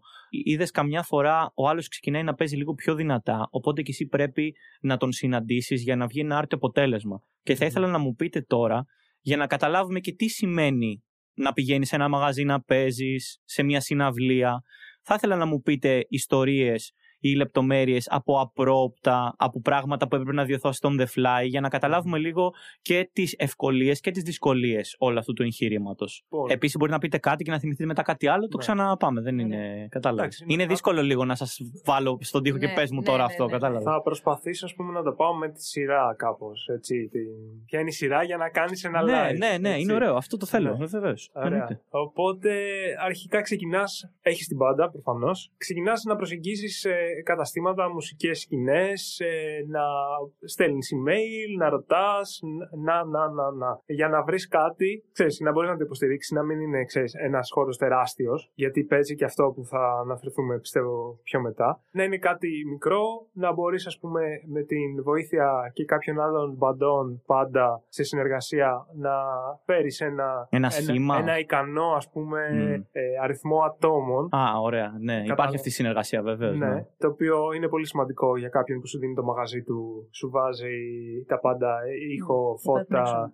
Εννοείται, ναι. Ναι, για όλα αυτά. Και έπειτα, αφού έβρισκες το μαγαζί, μπορούσες να συνεννοηθείς μαζί τους, να κλείσεις μια ημερομηνία και να πεις, παιδιά, ότι την τάδε ημερομηνία έχουμε live. Ξεκινούσες μετά για να βρεις και κάποιες μπάντες, όπως είπα, για να μπορέσεις να υποστηρίξεις αυτό τον χώρο. Και σίγουρα ξεκινούσες να στέλνεις και κάποια αντίστοιχα δελτία τύπου και σε περιοδικά, webzines, μουσικά webzines, ώστε μόλις θα ήσουν έτοιμος να τους δώσεις και την αφίσα, να τους δώσεις ένα κειμενάκι, ώστε να μπορούν να το διαφημίσουν και αυτοί. Υπάρχουν μερικά ονόματα έτσι που να θυμάστε, γιατί εγώ δεν ξέρω webzines και magazines και τέτοια. Ναι, πολύ γνωστά είναι το Rock Overdose. Το rocking.gr. Το Rockhard. Α, το Rockhard το ξέρω. Το ναι. Α, μάλιστα. Οπότε συνεργάζεσαι και σε αυτό το κομμάτι για να κάνεις το marketing ουσιαστικά, για να ξέρουν οι άλλοι ποιος είσαι, τι μουσική παίζεις. Ουσιαστικά είναι ένα παρεδόση, γιατί και σου κάνουν διαφήμιση αυτοί και τους κάνεις εσύ, γιατί βάζεις και τα αντίστοιχα λόγο στην αφίσα σου. Το καταλαβαίνω απόλυτα, γιατί όπως και εσείς πηγαίνετε σε ένα χώρο και σας έχουν έτοιμα τα εργαλεία και ό,τι χρειαστείτε για να πάει καλά ουσιαστικά η βραδιά. Και εγώ τώρα είμαι σε ένα ιντερνετικό σταθμό αυτή τη στιγμή και κάνουμε το ίδιο πράγμα. Μου έχουν προσφέρει τα εργαλεία εδώ, τα μικρόφωνα. Ουσιαστικά το καταλαβαίνω απόλυτα την αλληλοσυμπαράσταση που υπάρχει για να βγει το επιθυμητό αποτέλεσμα. Και μετά τι κάνεις από αυτό? Και μετά είναι η περίοδος των προβών, εννοείται, ότι θα πρέπει να δουλέψει και το πρόγραμμα, που να επιλέξει τα κομμάτια, με ποια σειρά θα βγαίνουν. Πολλές φορές νομίζω δουλεύαμε και τα διαλύματα ή το τι θα πούμε πριν από το κομμάτι, πότε θα γίνει η παρουσίαση. Α, ωραία, τέλεια. Πότε θα γίνει η παρουσίαση των ατόμων, τα ευχαριστήρια, ξέρεις. Το διαδικαστικό λίγο να το δούμε. Πού θα πούμε, πού είναι το merch, ξέρεις, ότι βοηθήστε μας είναι εκεί, ξέρω. Ναι, κατάλαβα. Και μετά έφτανε η μέρα του live.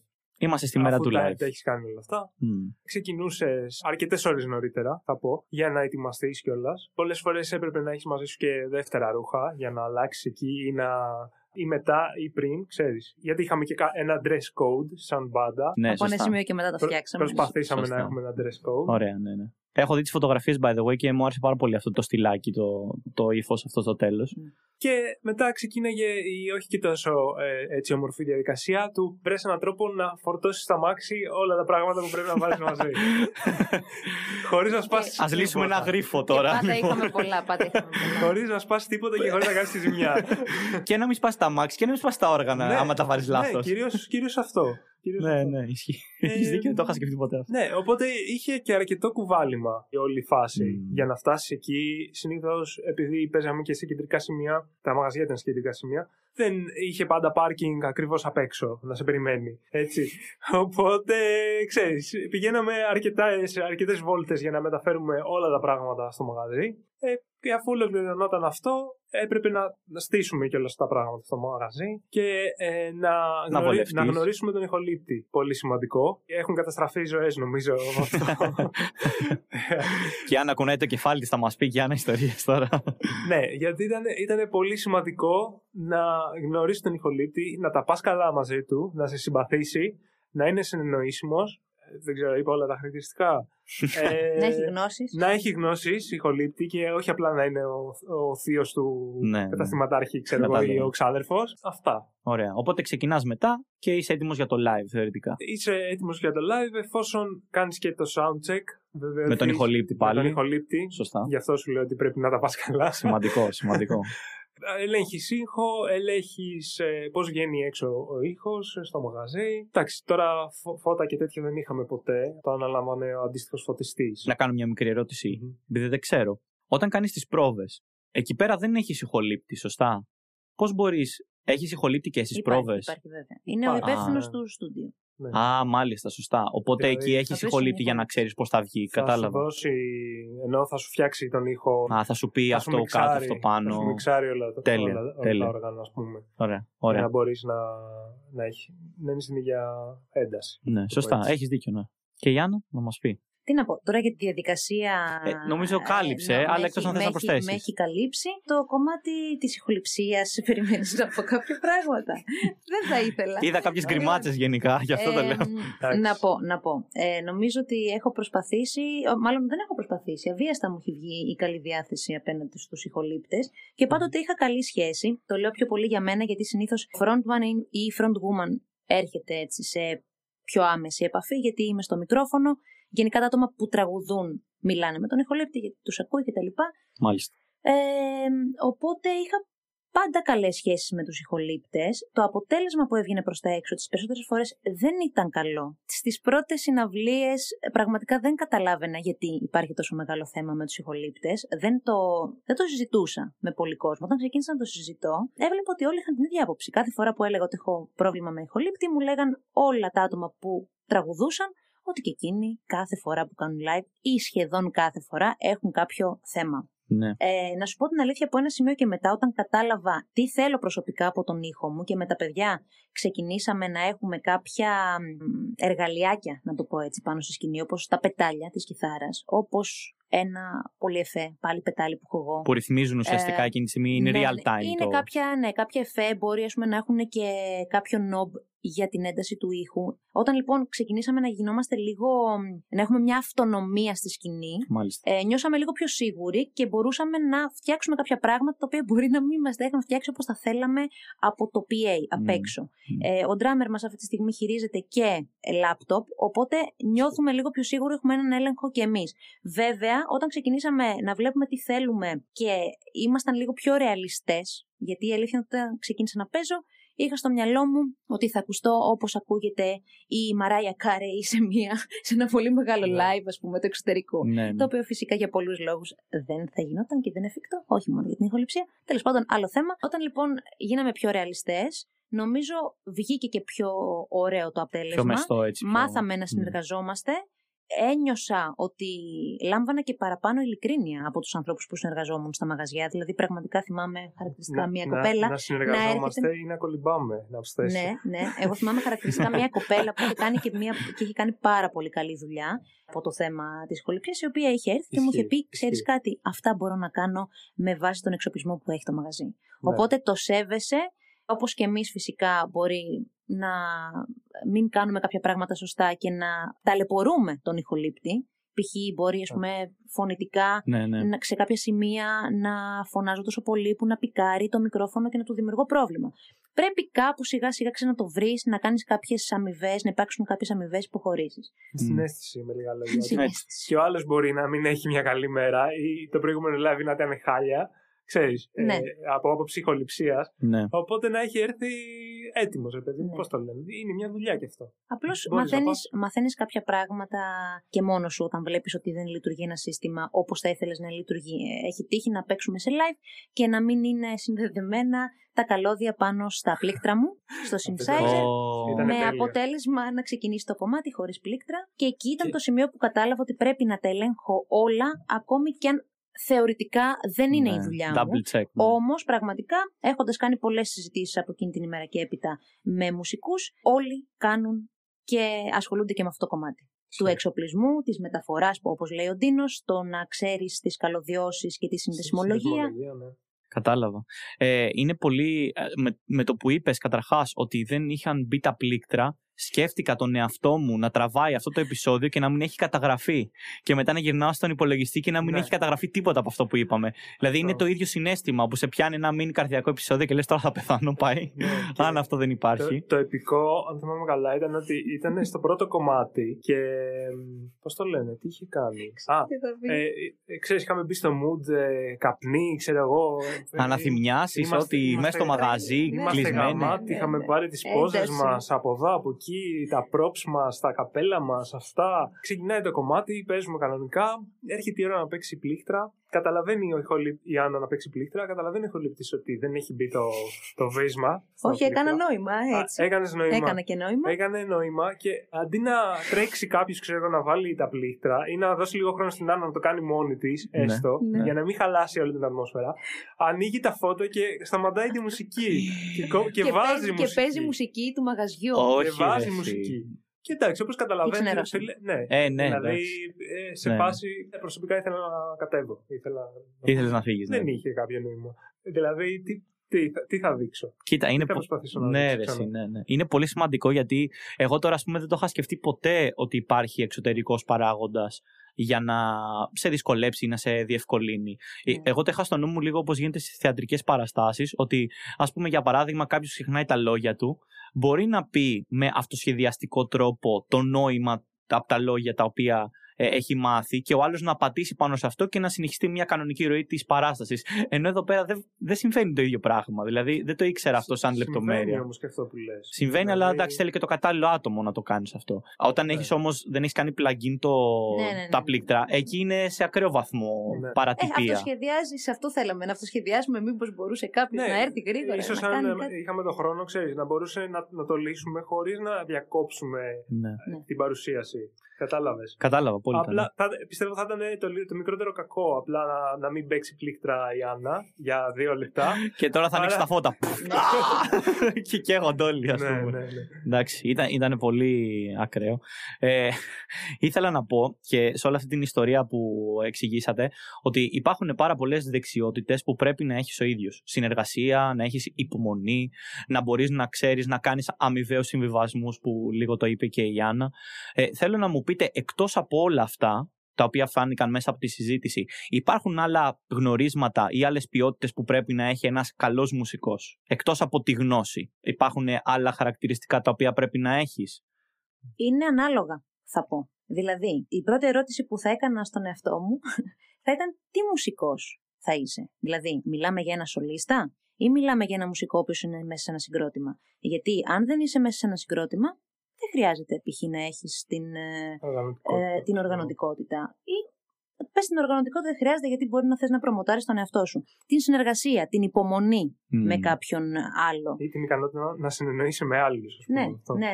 Οπότε όταν είσαι μόνος σου, νομίζω αυτό που χρειάζεσαι, όσο λίστας, είτε παίζεις κάποιο μουσικό όργανο, είτε είσαι τραγουδιστής, παραδείγματος χάρη, σίγουρα οι γνώσεις, σίγουρα το όραμα. Για μένα πρέπει, ανάλογα βέβαια και μάλλον ανεξάρτητα τη χώρα, γιατί παντού ισχύει αυτό, πρέπει να γνωρίζεις τρόπους management, διοίκησης και του να προμοτάρεις τον εαυτό σου και να κάνεις διαφήμιση. Βασικά το πιο σημαντικό είναι το κομμάτι της διαφήμισης για να μπορείς να προχωρήσεις. Εκτός εάν είσαι πάρα πολύ καλά οικονομικά και, και αυτό το κομμάτι το αναλάβει μια συγκεκριμένη επιχείρηση, κάποιο συγκεκριμένο άτομο που ασχολείται μόνο με αυτό. Στο κομμάτι τώρα του μουσικού που συνεργάζεται και με άλλους ανθρώπους, νομίζω το συγκρότημα είναι μια μικρογραφία της οικογένειας. Δεν είναι κάτι διαφορετικό. Εκτός πάλι αν το κάνεις αυτό καθαρά για τα χρήματα, οπότε εκεί δεν είναι τόσο πολύ μια επαγγελματική οικογένεια, μια επαγγελματική σχέση που πάλι μπορεί να είναι επαγγελματική / οικογενειακή, οπότε εκεί θες πολλά, νομίζω, χαρακτηριστικά. Πρέπει να είσαι οργανωτικός, εργατικός, φιλόδοξος, διαθέσιμος, να κάνεις υπομονή, να έχεις επιμονή και να ξέρεις ότι πολλές φορές δεν θα ακουστεί η γνώμη σου. Ναι, ετοιμάσαι το καφεδάκι που λέγαμε. Να μην είσαι εγωιστής. Βάλε καφέ να στα πιω. Λόγω αυτού, να μην είσαι εγωιστής, να μην περιμένεις συνέχεια να ακουστεί η γνώμη σου ή ότι συνέχεια θα κάνεις αυτό το οποίο έχεις στο μυαλό σου. Γενικά να έχεις, νομίζω, πνεύμα ομαδικότητας. Νομίζω αυτό είναι το πιο σημαντικό. Και για μένα το συγκρίνω με ένα οικογενειακό κλίμα ή με μια πολύ καλή σχέση, γιατί αυτό είναι ουσιαστικά η ομάδα. Μια σχέση μεταξύ πολλών ανθρώπων που όσο αυξάνονται γίνεται ακόμη πιο δύσκολο, γιατί μιλάμε για μια σύμπραξη διαφορετικών προσωπικότητων. Οπότε γίνεται ακόμη πιο δύσκολη η συνεννόηση φαινομενικά. Αν καταφέρεις λοιπόν να συνεννοηθείς με αυτούς τους ανθρώπους, νομίζω και λαμβάνεις πάρα πολλά χαρακτηριστικά που μπορούν να σε βοηθήσουν στη ζωή σου και να σε κάνουν πολύπλευρο και να μεταδώσεις εσύ διάφορα πράγματα. Οπότε αυτό το κομμάτι, αυτό το συγκρότημα, αυτή η ομάδα αρχίζει και δυναμώνει όσο περνάει ένα αλφα διάστημα. Αυτό νομίζω είναι τα βασικά χαρακτηριστικά. Θα συμφωνούσα και θα έλεγα επίσης ότι έτσι όπως περιγράφουμε τώρα τα χαρακτηριστικά αυτά, θα μπορούσε να είναι χαρακτηριστικά μιας οποιαδήποτε ομάδας. Δηλαδή, μια ομάδας αθλητών, μια ομάδας επιστημόνων, μια ομάδας επαγγελματιών ή εργαζόμενων μέσα σε μια επιχείρηση. Το να είσαι συνεργάσιμος και να έχεις μια ευγενής άμυλα, θα πω εγώ, είναι πάρα πολύ καλό προτέρημα όπου και να βρίσκεσαι. Και το θέμα σε αυτό είναι μπορεί εσύ να το έχεις, αλλά πρέπει να βρεις και τα άτομα που θα το έχουν αυτό. Και όταν εννοούμε να το έχουν, δεν θέλω να σκεφτούμε ότι ξέρεις κάτι, ξύπνησα σήμερα και το έχω ή γεννήθηκα και το έχω. Αυτό πρέπει να το καλλιεργήσεις. Και μπορείς εσείς να βρήκατε την ευκαιρία να το καλλιεργήσετε μέσα από τη μουσική, μέσα από τις δυσκολίες όλων αυτών που περιγράψετε τώρα. Κάποιος άλλος μπορεί να το βρει μέσα από ένα άλλο περιβάλλον, το εργασιακό, το επιστημονικό κτλ. Μου αρέσει πάρα πολύ αυτό. Μου θυμίζει ένα άρθρο που είχα διαβάσει με αθλητές, με ποδοσφαιριστές, πρέπει να ήταν του πόσο δεκτικοί ήταν ο ένας με τον άλλον και είχαν φτάσει ακόμα και σε σημείο να κάνουν και μπαλέτο για να προσπαθήσουν να αξιοποιήσουν καλύτερα και να μπορούν να κουνήσουν τα πόδια τους μέσα σε αυτό το κομμάτι και το κάνουν αυτό όλοι μαζί. Πρέπει να ήταν μια πολύ γνωστή ομάδα, μπορεί να ήταν η Λίβερπουλ, μπορεί να κάνω και λάθος βέβαια. Κάνανε bonding δηλαδή. Ναι. Ναι, αλλά το κάνανε μέσω μπαλέτου. Σκέψτε πόσο περίεργο ακούγεται αυτό. Αλλά ωστόσο αυτό το κάνανε όλοι μαζί. Δηλαδή, όλοι δωδεκάδα και ένα πληρωματική. Που εντάξει, θα σου πει κάποιος, OK, ρε φίλε, ότι εντάξει, αυτό μπορεί να μην τους βοήθησε τόσο. Το θέμα δεν είναι αυτό. Το θέμα είναι ο μηχανισμός, ότι είσαι ανοιχτό σε μια ιδέα. Που αυτή η ιδέα, εάν την κάνεις, μπορεί να προκύψει μετά καλύτερο αποτέλεσμα. Και προέκυψε, βέβαια. Γιατί τώρα μιλάμε για ομάδες και πολλά λεφτά που παίζουν από πίσω. Δεν θα το κάναν αν δεν ήταν κάτι καλύτερο για αυτούς. Αλλά μου θυμίζει αυτή την περίπτωση, που είναι πολύ σημαντική. Ήθελα να μείνουμε στις μπάντες και να συζητήσουμε λίγο ποιες είναι οι εσωτερικές διαδικασίες που κάνετε μεταξύ σας για να δημιουργήσετε ένα νέο τραγούδι ή ένα νέο άλμπουμ. Να μας περιγράψετε λίγο ποιες διαδικασίες περνάτε και ποιο είναι το χρονικό πλαίσιο για να μπορέσεις να φτιάξεις κάτι καινούριο, το οποίο, να θυμίσω, πρέπει να το μαρκετάρεις κιόλας και να είναι και άρεστο να το πουλήσεις. Δεν χρειάζεται μόνο να το φτιάξεις, δεν θα το ακούσει κανένας αν δεν το προωθήσεις. Σωστά. Ωραία. Οπότε, κοιτάτε όλοι εμένα, αλλά υποθέτω εγώ. Ναι. Εσένα. Ωραία. Αρχικά ξεκινάς, θα έλεγα, από τη γέννηση μιας ιδέας, μουσικής ιδέας. Ένα ριφάκι, μια μελωδία, μια μελωδική γραμμή στη φωνή. Ένας στίχος, ναι, κάτι τέτοιο. Ή το συνεχίζεις, ας πούμε, μόνος μέχρι ένα σημείο. Λέω συνήθως τι μου συμβαίνει τώρα εμένα, έτσι. Ναι. Ότι π.χ. έχω γράψει και κάποια κομμάτια ολόκληρα, αλλά συνήθως μου έρχεται μια ιδέα, τη φτάνω μέχρι ένα σημείο και μετά πηγαίνω στα παιδιά στην πρόβα. Το καλό καιρό που κάναμε πρόβες, πριν κλείσουμε. Ναι. Αχ, άτιμη πανδημία. Και τους λέω, παιδιά, έχω αυτή την ιδέα. Θέλετε, ξέρω εγώ, να τη δούμε. Σας αρέσει, καταρχάς. Βλέπετε, υπάρχει κάποια δυνατότητα. Έχετε εσείς κάποια άλλη ιδέα. Θέλετε να την τζαμάρουμε, να παίξουμε πάνω σε αυτό, να δούμε αν θα βρεθεί κάτι άλλο. Ή μήπως από τις ιδέες που έχουμε στο ντουλάπι, μήπως ταιριάζει κάτι με αυτό. Θα μπορούσαμε να το ενώσουμε δηλαδή. Μια ιδέα και τη φέρνει στα μέλη της μπάντας. Και τους λες, παιδιά, σας αρέσει αυτή η ιδέα, έχετε κάποια άλλη σκέψη εσείς που θέλετε να προσθέσουμε ή υπάρχει μήπως στο απόθεμά μας, στο ντουλάπι, κάποια άλλη, έτσι, ημιτελής, ας πούμε, ή ένα ημιτελές κομμάτι που θα μπορούσαμε να το προσθέσουμε ώστε να τελικά να δημιουργηθεί ένα νέο κομμάτι. Μάλιστα. Ή υπάρχει κάποιος στίχος από αυτούς που μπορεί να έχουμε γράψει που να ταιριάζει με αυτή τη μουσική στο κεφάλι μας. Τέλεια. Για να δώσουμε και ένα παράδειγμα, και βοηθήστε με και οι δύο σε αυτό. Για παράδειγμα, το τελευταίο άλμπουμ, το Contradictions, που είναι οι αντιθέσεις. Αυτό πώς δημιουργήθηκε, ας πούμε, για να δώσουμε και ένα απτό παράδειγμα, για να το συζητήσουμε επί τούτου. Λοιπόν, το Contradiction αρχικά είναι. Α, είναι Contradiction. Ναι. Έχει κομμάτια τα οποία έχουν γραφτεί, δηλαδή έχει κάποια πιο παλιά, κάποια πιο καινούρια. Είναι κομμάτια που έχουν γραφτεί σε μία περίοδο περίπου 3 ετών, ναι, συνολικά. Ξεκινήσω λιγάκι να πω, επειδή δεν απαντήθηκε αυτό και θέλω να το πω, ότι ένα κομμάτι μπορεί να δημιουργηθεί από 10 λεπτά μέχρι μπορεί χρόνια κάποιος να γράφει ένα κομμάτι. Δεν υπάρχει συγκεκριμένο χρονικό περιθώριο. Έχει τύχει να γράψουμε κομμάτι, μπαίνοντας απλώς μέσα στο στούντιο και παίζοντας το κομμάτι. Πέρασε περίπου ένα μισάωρο, πέρασε μία ώρα, είχαμε γράψει ένα κομμάτι. Έχει τύχει να γράφω ένα κομμάτι, να γράφει ο Ντίνος ή ο Γιάννης ή κάποιος άλλος μουσικός και επειδή δεν είναι ευχαριστημένος με αυτό το οποίο βγαίνει ή το έχει φτάσει σε ένα 80% π.χ., να το χτίζει και να το χτίζει και να το προσπαθεί να το κάνει καλύτερο και να βγαίνει μετά από πάρα πολύ καιρό. Το Contradiction, λοιπόν, ως άλμπουμ δημιουργήθηκε μέσα περίπου σε 1 χρόνο και κάτι, με κομμάτια τα οποία και προϋπήρχαν και γράφονταν όσο δημιουργούσαμε το δίσκο. Δηλαδή, όταν ξεκινήσαμε και είπαμε ότι θέλουμε να βγάλουμε δίσκο, είχαμε ήδη 3-4 έτοιμα κομμάτια. Και τα υπόλοιπα τα γράφαμε αφού είχαμε πάρει την απόφαση να ξεκινήσουμε. Είχατε βρει το theme, ότι θα είναι αυτό. Είχαμε βρει το theme, είχαμε πει ότι θα είναι αυτό, θα έχουμε 8 κομμάτια. Είχαμε δηλαδή κάνει μία προεργασία. Αυτό και πώς γράψαμε τα κομμάτια όπως περιέγραψε ο Ντίνος. Δηλαδή, υπήρχαν ιδέες, είτε μουσικές είτε στιχουργικές, είτε ημιτελείς είτε πιο ολοκληρωμένες. Συνήθως υπάρχει μία βασική δομή στο μυαλό κάποιου και αρχίζουμε και το χτίζουμε.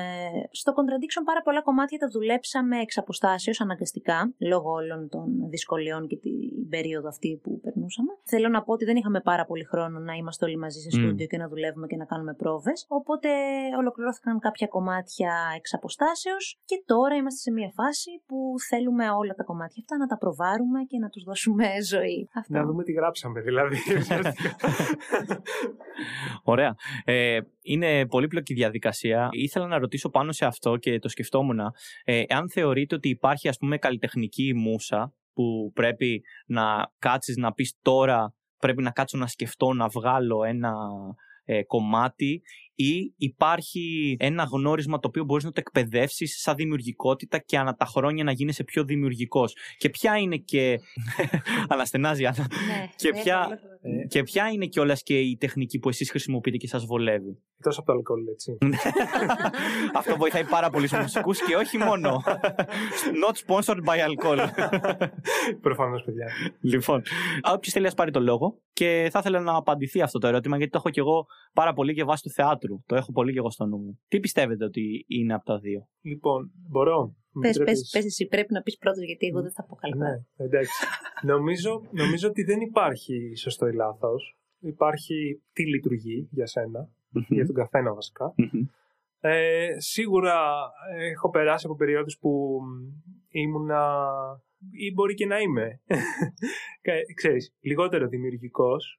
Σίγουρα δεν μένουμε οι ίδιοι πάντως, μέρα από τη μέρα. Ναι, σε σύγκριση με άλλες περιόδους που, ξέρεις, τελειώνα τη μία ιδέα και όπου έβρισκα την άλλη, ξέρω εγώ, προχώραγα παρακάτω, έβρισκα κάτι άλλο, δοκίμαζα κάτι άλλο ή δοκίμαζα ένα νέο ήχο, ας πούμε. Δεν χρειάζονταν να είναι μια ολοκληρωμένη μελωδία. Συνεπώς, είναι σίγουρα το πώς αισθάνεσαι τη συγκεκριμένη περίοδο ή το πώς νιώθεις. Σίγουρα παίζει ρόλο και η τύχη, δηλαδή μπορεί να παίξει κάτι εκείνη την ώρα και να το ηχογραφούσες ή όχι. Ναι. Μετά να το ξεχάσεις. Ναι, σωστά. Μετά να το ξεχάσεις και να πεις, το μεγαλύτερο ψέμα είναι αυτό που λες, εντάξει, το θυμάμαι μόνο, μέχρι να φτάσω σπίτι ή να ξέρεις να το ξαναπαίξω αύριο. Και πας αύριο να το ξαναπαίξεις και δεν το θυμάσαι. Ναι. Ή δεν το παίζεις ακριβώς έτσι, όπως το έχεις ακούσει την πρώτη φορά και είπες, αυτό έχει μια δυνατότητα, ξέρω εγώ, έχει μια προοπτική. Και σίγουρα υπάρχει και ο δύσκολος τρόπος, για μένα ο δύσκολος, του να πεις, τώρα πρέπει να κάτσω εδώ, ακίνητος, να κλειδωθώ στο δωμάτιο 6 ώρες, 7 ώρες και δεν θα βγω από το δωμάτιο αν δεν γράψω κάτι. Ίσως λειτουργεί αυτό. Σε κάποιους έχω ακούσει ότι λειτουργεί και ήδη το έχουν κάνει. Αν δεν κάνω λάθος, υπήρχε ένα πολύ ενδιαφέρον άρθρο που έλεγε ότι υπάρχουν κάποια άτομα που δίνουν στον εαυτό τους χρόνο για να διεκπεραιώσουν ένα deadline και λέγανε, για παράδειγμα, ότι αυτό πρέπει να το κάνω στις επόμενες 3 ώρες, όχι παραπάνω. Και αυτό τους ενεργοποιούσε και τους έβαζε ουσιαστικά να φτάσουν σε ένα σημείο μέχρι εκεί που μπορούσαν. Όμως όταν αυτό το κάνανε πολλές φορές και την επόμενη φορά 3 ώρες, και όχι να πεις μισή ώρα παραπάνω, όντως στις 3 το κλείνεις και κάνεις κάτι άλλο. Αυτό τους έβαζε σε μια λογική, το μυαλό τους να αρχίσει να ενεργοποιείται πάρα πολύ γρήγορα και να δίνουν πολύ συγκέντρωση σε αυτό που κάνουν, και σε κάποιους λειτουργούσε. Γι' αυτό ουσιαστικά θέλω να το θίξω και να δω με ποιο τρόπο ουσιαστικά δουλεύει ο καθένας. Για μένα παίζει, νομίζω, σημαντικό ρόλο τα ερεθίσματα. Δηλαδή και ερεθίσματα εννοώ συναισθηματικά, αλλά και περιβαλλοντικά, τι συμβαίνει γύρω σου. Ναι. Αλλά και μουσικά. Δηλαδή, τι μπορεί να έχεις ακούσει τελευταία, τι μπάντες μπορείς να έχεις ακούσει τελευταία, ή τι είδος να έχεις ακούσει τελευταία. Τέλεια. Λοιπόν, θα ξεκινήσω να λέω την άποψή μου από το εξής. Ότι γενικά προφανώς υπάρχουν κάποιες γνώσεις και κάποια τεχνική και κάποια δομή μιας μουσικής κατάρτισης και η σύνθεση είναι ένα μάθημα το οποίο διδάσκεται κανονικά. Η στιχουργική Δεν γνωρίζω, νομίζω πως όχι. Υπάρχουν εργαστήρια. Μπορεί να υπάρχουν εργαστήρια. Πάντως η σύνθεση είναι ένα μάθημα και μάλιστα διδάσκεται και από οδεία και από το κλασικό δηλαδή στερέωμα και από το μοντέρνο, οπότε σίγουρα είναι κάτι το οποίο κάποιος μπορεί να μάθει. Αυτή είναι μια απάντηση για αυτό το κομμάτι. Η μουσική μπορεί να είναι πολλά πράγματα. Οι τέχνες είναι για μένα έμπνευση, είναι ελευθερία, είναι έκφραση, αλλά σίγουρα όλα μπορούν να διδαχτούν. Και πολλές φορές υπάρχουν άτομα που λένε ότι εγώ δεν έχω καλή φωνή και δεν μπορώ να μάθω όλα. Μπορείς να τα μάθεις αν προσπαθήσεις και αν μελετήσεις. Βέβαια, να πω πως έχω γράψει κομμάτια και επειδή είχα έμπνευση και έχει τύχει να πω, όπως είπες και εσύ, ότι θα κάτσω και θα γράψω με το ζόρι. Ή θα κάτσω και θα γράψω κάποια πράγματα τα οποία θεωρώ λίγο πιο challenging για μένα και δεν τα έχω ξανακάνει. Θα συμφωνήσω σε ένα κομμάτι με αυτό που είπες και κάπου αλλού θα διαφωνήσω. Θα συμφωνήσω στο κομμάτι του τι, αν περιορίσεις τον εαυτό σου γενικά σε οτιδήποτε και αν κάνεις και γενικά αν τον πιέσεις λίγο παραπάνω και τον πρεσάρεις, σίγουρα μπορεί να βγει ένα αποτέλεσμα το οποίο δεν το είχες φανταστεί. Δηλαδή, μπορεί να θεωρητικά να περιορίζεις τον εαυτό σου και να τον βάζεις σε barriers, τέλος πάντων, σε κάποια, να τους θέτεις κάποια όρια. Αλλά αυτό εν τέλει μπορεί να σε βοηθήσει να γίνεις πιο στοχευμένος. Αυτό είναι το καλό. Το αρνητικό όμως όλου αυτού, όσον αφορά στις τέχνες, γιατί δεν ξέρω αν ισχύει σε όλους τους τομείς, εγώ θα μιλήσω για αυτό το οποίο το γνωρίζω και έχω εμπειρία και όπως ξαναείπα, έχω προσπαθήσει να κάνω και τα δύο. Δεν είναι ότι έχω δουλέψει μόνο το ένα κομμάτι, το αφήνω τον εαυτό μου ελεύθερο. Είναι πολύ λογικό να δουλέψεις λίγο πιο περιορισμένος όταν είσαι επαγγελματίας και η ζωή σου στηρίζεται από αυτό. Γιατί π.χ. υπάρχουν τα συμβόλαια που σου λέει δισκογραφική εταιρεία ότι πρέπει μέσα σε ένα χρόνο να έχεις άλμπουμ. Εκεί.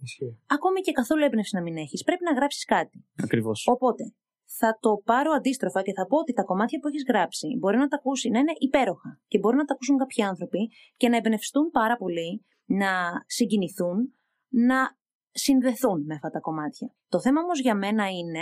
Θα περάσω τώρα στο κομμάτι του καλλιτέχνη. Το πώς ο καλλιτέχνης το βιώνει όλο αυτό. Εγώ λοιπόν εκεί διαφωνώ και έχω βασικές υποψίες του να θεωρώ ότι οι περισσότεροι δεν το βιώνουν πάρα πολύ όμορφα. Γιατί όταν πιέζεις τον εαυτό σου, κάνεις κάτι. Μπορεί να καταλήξεις και στο άλλο αποτέλεσμα, στο αντίθετο αποτέλεσμα. Όχι, όχι. Θέλω να πω ότι όταν κάνεις αυτό που αγαπάς και το πρεσάρεις παραπάνω και πιέζεσαι, δεν θα βγει ο εαυτός σου 100% σε αυτό το οποίο γεννάς. Γιατί η τέχνη και το δημιούργημά σου είναι το παιδί σου ουσιαστικά. Ναι. Οπότε θεωρώ ότι αυτό που θα κάνεις ίσως να μην σε εκφράζει 100%. Και αυτό δεν θεωρώ ότι είναι πολύ θετικό. Οπότε πιστεύω ότι ο πιο όμορφος τρόπος, δεν θα σου πω σωστός ή λανθασμένος, αυτό πραγματικά είναι λίγο υποκειμενικό. Αναλόγως και την περίπτωση, το περιβάλλον. Ακριβώς, ναι. Είναι αναλόγως την περίπτωση. Αλλά ο πιο όμορφος τρόπος να δημιουργήσεις κάτι το οποίο θα σε εκφράζει και σε ένα 100% και ίσως να εκφράσει και παραπάνω και τον ακροατή ή γενικά τον αποδέκτη, είναι να κάνεις κάτι το οποίο απλώς το έχεις οραματιστεί και σου έρχεται εκείνη τη στιγμή και έχεις την έμπνευση και την όρεξη και τη διάθεση. Γιατί μετράει πάρα πολύ. Είναι πολύ διαφορετικό να γράψεις ένα κομμάτι ή να γράψεις ένα βιβλίο ή να φτιάξεις ένα πίνακα. Κάποια στιγμή που έχεις μια έντονη συγκίνηση, είτε αυτό είναι ένα θετικό συναίσθημα είτε είναι αρνητικό, και διαφορετικό να πεις ας πάω να φτιάξω κάτι με τη λογική. Η τέχνη δεν είναι λογική. Καταλαβαίνω. Ναι. Καταλαβαίνω τους περιορισμούς και καταλαβαίνω πιο πολύ ότι είναι αυτό που είπαμε. Μπορεί να είσαι η καλύτερη μπάντα, να έχεις την καλύτερη διάθεση, αλλά οι εξωτερικοί παράγοντες, ένας ηχολήπτης, ας πούμε, μπορεί να σου βάλει περιορισμούς. Και να πω επίσης, επειδή έχουμε πολύ πει για τους ηχολήπτες, μπορεί να υπάρχει κάποιος ηχολήπτης τώρα να μας ακούει και να μας λέει: εγώ κάνω τα πάντα για τις μπάντες. Γιατί λένε αυτό το πράγμα. Εντάξει, δεν εννοούμε ότι όλοι είναι το ίδιο, να το αναφέρουμε. Όχι, κι αυτό. Συνήθως σου μένουν τα περίεργα. Ναι, αυτό εντάξει, θα το πούμε. Αλλά να πούμε ότι εντάξει, όλοι οι ηχολήπτες δεν είναι το ίδιο. Αλλά καταλαβαίνω όμως με την ίδια λογική ότι μπορεί να σε περιορίζει το συμβόλαιο. Όντως. Μπορεί να σε περιορίζει ότι πρέπει να κάνεις περιοδία μετά και δεν προλαβαίνεις να γράψεις, να σκεφτείς και όλα αυτά. Οπότε, έχοντας πει τους περιορισμούς, θα ήθελα να μου πείτε κατά τη δική σας πάλι άποψη και γνώση του τομέα, πώς μπορείς να πάρεις λοιπόν αυτό που κάνεις σαν χόμπι και να το φέρεις σε ένα επαγγελματικό στάδιο και να αρχίσεις να βγάζεις χρήματα από αυτό. Ποιες είναι δηλαδή οι σωστές κινήσεις για να ξεκινήσεις να πεις ότι ξέρεις κάτι, τώρα θα ήθελα να πληρωθώ και για αυτό που κάνω. Λοιπόν, αρχικά πρέπει να ξέρεις σε πρώτη φάση, γιατί θεωρώ ότι είναι πολύ σημαντικό αυτό που λες, να ξεκινάς από ένα τομέα που το κάνεις επειδή το αγαπάς, και το κάνεις ερασιτεχνικά με την έννοια της λέξης ερασιτέχνης που βγαίνει από τον έρωτα, από το ότι αγαπάς αυτό τέχνη, το οποίο κάνεις. Mm-hmm. Είναι πολύ σημαντικό μετά από αυτό το κομμάτι να ξέρεις το πώς είναι οι συνθήκες εργασίας με βάση κάποια πράγματα που έχεις ακούσει από άλλους ανθρώπους, με βάση τις εμπειρίες άλλων ανθρώπων, πριν βγεις εκεί έξω. Mm-hmm. Η αλήθεια είναι πως ο τομέας της τέχνης, νομίζω, είναι λίγο υποτυπημένος από θέμα επαγγελματικού προσανατολισμού. Και αυτό πρέπει να το γνωρίζουμε. Νομίζω το γνωρίζει όμως ο κόσμος που θέλει να ασχοληθεί. Οπότε πρέπει να έχεις πάρα πολύ ψυχική δύναμη και να προσπαθήσεις πολύ γι' αυτό αν το αγαπάς. Αν δεν την έχεις αυτή τη δύναμη, καλύτερα να ασχοληθείς με κάτι άλλο, το οποίο ίσως το θεωρείς πιο εύκολο ή βατό για εσένα. Ή να μην το κάνεις και σε επαγγελματικό επίπεδο, έτσι. Ή να μην το κάνεις και σε επαγγελματικό επίπεδο. Να το κάνεις εκεί που σε ευχαριστεί, ας πούμε. Ναι. Οπότε θα πω ότι στο κομμάτι της μουσικής σίγουρα θέλει επίγνωση της κατάστασης και του επαγγέλματος και από εκεί και πέρα πάρα πολύ τρέξιμο. Πάρα πολύ προσπάθεια, διασυνδέσεις. Και να εννοείται να κάνεις και πράγματα που μπορεί να μην σου αρέσουν πάρα πολύ. Δηλαδή. Δεν το λες έτσι, γιατί μπορεί να καταλάβουμε. Όχι, εννοώ πάνω στο επαγγελματικό κομμάτι. Ναι, ναι. Στο μουσικό εννοώ κομμάτι. Εγώ το κατάλαβα. Να παίξεις με ανθρώπους που μπορεί να μην. Υπάρχουν και αυτά, βέβαια. Να μην έχεις τις ίδιες απόψεις, να μην μπορείς να συνεννοηθείς και απλά θα πρέπει να παίξεις. Γιατί πρέπει να παίξεις. Ναι. Ακριβώς. Ή ξέρω εγώ, η συνεχής επικοινωνία με τα μαγαζιά. Ή ξέρω εγώ, να σε κουράσει αυτό ότι μπορεί να σου λέει άλλος έλα και μετά να σου πει τελικά άκυρο, τελευταία στιγμή. Ναι. Καταλαβαίνω λίγο. Είναι το διαδικαστικό κομμάτι, μάλλον αυτό που εκφράζεις, αλλά και το κομμάτι της συνεργασίας. Επίσης και το κομμάτι της περιοδίας, κάποιες περιοδίες, όσο και να μου φαίνεται τώρα, ξέρεις, τελεαστικό ή να θέλω να το δοκιμάσω μια φορά. Πιστεύω πως πρέπει να είναι πάρα πολύ κουραστικό και ψυχοφθόρο. Δηλαδή κάθε μέρα, σχεδόν κάθε μέρα. Και οικονομικό. Υποτίθεται ότι αν έχεις φτάσει εκεί, το έχεις λύσει αυτό. Ενώ έχεις ένα budget να το υποστηρίξεις. Mm. Τι έλεγα. Ναι, οπότε εικάζω ότι πρέπει να είναι και κουραστικό και ψυχοφθόρο το να παίζεις κάθε μέρα σε διαφορετική. Έτσι. Παρ' όλα αυτά, ίσως θα ήθελα να το ζήσω κάποια στιγμή και εντός της Ελλάδας αρχικά. Mm. Δηλαδή να παίξει σε 2-3 διαφορετικές πόλεις. Υπέροχο ακούγεται, όντως. Ναι. Άννα. Τι θέλετε να προσθέσω. Βασικά, αν θέλεις να προσθέσεις πάνω στο τι χαρακτηριστικά ή τι γνωρίσματα μπορεί να έχει κάποιος για να το πάει στο επόμενο, νομίζω είσαι καλυμμένη. Όχι, είμαι καλυμμένη. Ωραία. Η άλλη ερώτηση που ήθελα να κάνω, ήθελα να ρωτήσω πάνω στο κομμάτι των μπαντών και λίγο που το συζητήσαμε. Κατά πόσο η μουσική, εκτός από την δική τους έμπνευση που πρέπει να έχουν, τι σχέση πρέπει να έχουν και με τα όργανα, τα οποία είναι τα εργαλεία τα οποία βγάζουν τη μουσική. Και θα ήθελα να μου πείτε λίγο για αυτά που έχετε βρει σαν κιθάρες, τι προτιμάτε, πώς έχετε φτάσει σε ένα σημείο προπόνησης να τις χρησιμοποιείτε σε βαθμό που μπορείς να πας να κάνεις ένα live. Και αντίστοιχα θα ήθελα να ακούσω και την φωνή, πώς μπορούμε να τη χρησιμοποιήσουμε σαν εργαλείο. Και επειδή το είπαμε και λίγο, ότι όλα μπορείς να τα μάθεις, πόσο χρόνο χρειάζεσαι και καθημερινά, αν το κάνεις και σαν χόμπι, για να φτάσεις σε ένα σημείο να πεις ότι ξέρεις κάτι, τώρα αισθάνομαι ότι μπορώ να ξεκινήσω να παίζω, μπορώ να ξεκινήσω να παίζω μαζί με άλλους, δηλαδή μπορώ να αποκύψουν πράγματα και να πρέπει να τα καλύψω, και στο κομμάτι της φωνής θα ήθελα και στο κομμάτι της κιθάρας. Ναι. Αρχικά να ξεκινήσω από ότι μπορείς να παίξεις όποτε θέλεις, με όσες γνώσεις και να έχεις. Ωραία. Υπάρχει μια πολύ μεγάλη ελευθερία. Είναι διαφορετικό αυτό το κομμάτι από το κομμάτι του να θεωρείς τον εαυτό σου και να σε θεωρούν και άλλοι επαγγελματία. Εκεί θέλεις κάποιες γνώσεις παραπάνω από τις βασικές. Τώρα, το τι θεωρούμε βασικές γνώσεις, θεωρώ πως είναι κάποιες θεωρητικές γνώσεις σχετικά με την μουσική και την ιστορία της. Γλώσσα. Θεωρία μουσικής, γλώσσα μουσικής. Και να διαβάσεις, παρτιτούρες. Και από εκεί και πέρα, ναι, αυτά βασικά. Αυτές είναι οι βασικές γνώσεις. Ωραία. Σε κάθε όργανο και στη μουσική μπορείς να τις αποκτήσεις, ποικίλει το χρονικό διάστημα ανάλογα την ηλικία και την προσαρμοστικότητα, ή το ταλέντο, του κάθε παιδιού ή μουσικού γενικά. Οπότε θα πω ότι γενικά μέσα σε 1 με 4 χρόνια μπορείς να αποκτήσεις κάποιες βασικές γνώσεις σε κάποιο μουσικό όργανο ή στην φωνητική, στην φωνή. Mm. Από εκεί και πέρα, για να θεωρηθείς επαγγελματίας, σίγουρα μπορώ να σου πω πάρα πολύ τυπικά ότι χρειάζεσαι ένα πτυχίο το οποίο θα πιστοποιήσει τις γνώσεις σου. Αν δεν το θέλεις αυτό το πτυχίο ή δεν ασχολείσαι με το κομμάτι το οδειακό, θέλει πάρα πολύ μελέτη και εκεί δεν μπορεί να πιστοποιήσει κάποιος ότι είσαι επαγγελματίας. Ναι. Μπορείς να βγεις και να το πεις. Σωστά. Και μπορείς να το αποδείξεις. Ναι, μέσω social media κυρίως. Ναι. Μάλιστα. Τα οποία παίζουν σημαντικό ρόλο σε αυτό. Συμφωνείς δηλαδή και εσύ. Από το θέμα της κιθάρας όμως, αν το πάρουμε, υπάρχουν διαφορές ή βλέπουμε το ίδιο περίπου σκηνικό? Δεν θα έλεγα ότι υπάρχουν διαφορές.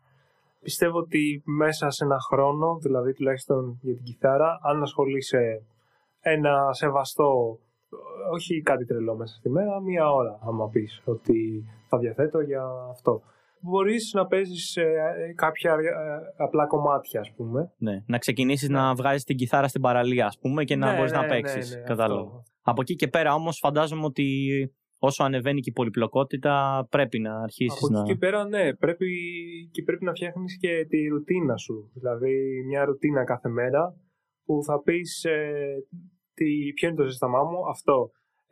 Τι μελετάω σήμερα, θα μελετήσω αυτό το σημείο ή αυτή την τεχνική. Βλέπω και την Άννα που κουνάει το κεφάλι, συμφωνεί μάλλον και στη φωνή το ίδιο πάλι. Ισχύει. Ναι, και στη φωνή και στα πλήκτρα και... Ναι. Ή π.χ. θέλω να μάθω αυτή την τεχνική ή σήμερα θα μελετήσω εκείνα τον κιθαρίστα που τον έχω ακούσει και μου αρέσει ο τρόπος που χρησιμοποιεί την κιθάρα, να δω τι μπορώ να πάρω από αυτόν, ξέρω εγώ. Γιατί, εντάξει, μουσική παίζουμε, κλέψιμο είναι, έτσι. Ναι, εντάξει. Όχι, η τέχνη δεν έχει παρθενογένεση. Ναι, εντάξει. Είναι το πώς θα πακετάρεις σε νέα συσκευασία υπάρχουσες ιδέες. Γιατί οι νότες όλες υπάρχουν, έτσι, έχουν παιχτεί. Δεν έχετε βγάλει καινούργια νότα δικιά σας? Έχει παίξει τις νότες μου αυτός, παιδιά μου, κλείνει το έργο. Ναι, και ουσιαστικά με τις ίδιες, για παράδειγμα, τρεις νότες, μπορείς να τις παίξεις με τόσους διαφορετικούς τρόπους ή με τόσους διαφορετικούς ρυθμούς ή με διαφορετική σειρά, ώστε να φτιάξεις κάτι νέο. Κατάλαβα ακριβώς. Κατάλαβα απόλυτα.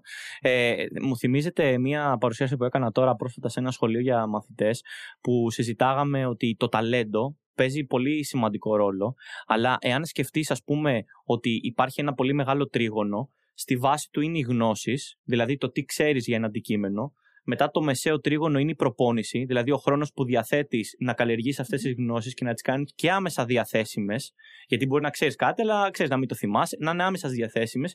Και μετά το ταλέντο ήταν στο πάνω-πάνω μέρος του τριγώνου, ένα μικρό τριγωνάκι πάνω, το οποίο ήταν ότι κάποιος μπορεί να έχει ταλέντο στη φωνή του, να πιάνει μερικές οκτάβες παραπάνω από γεννησιμιού του χωρίς κάποια ιδιαίτερη προπόνηση κτλ. Δεν ξέρω, συμφωνείτε, φαντάζομαι, με αυτό το πράγμα.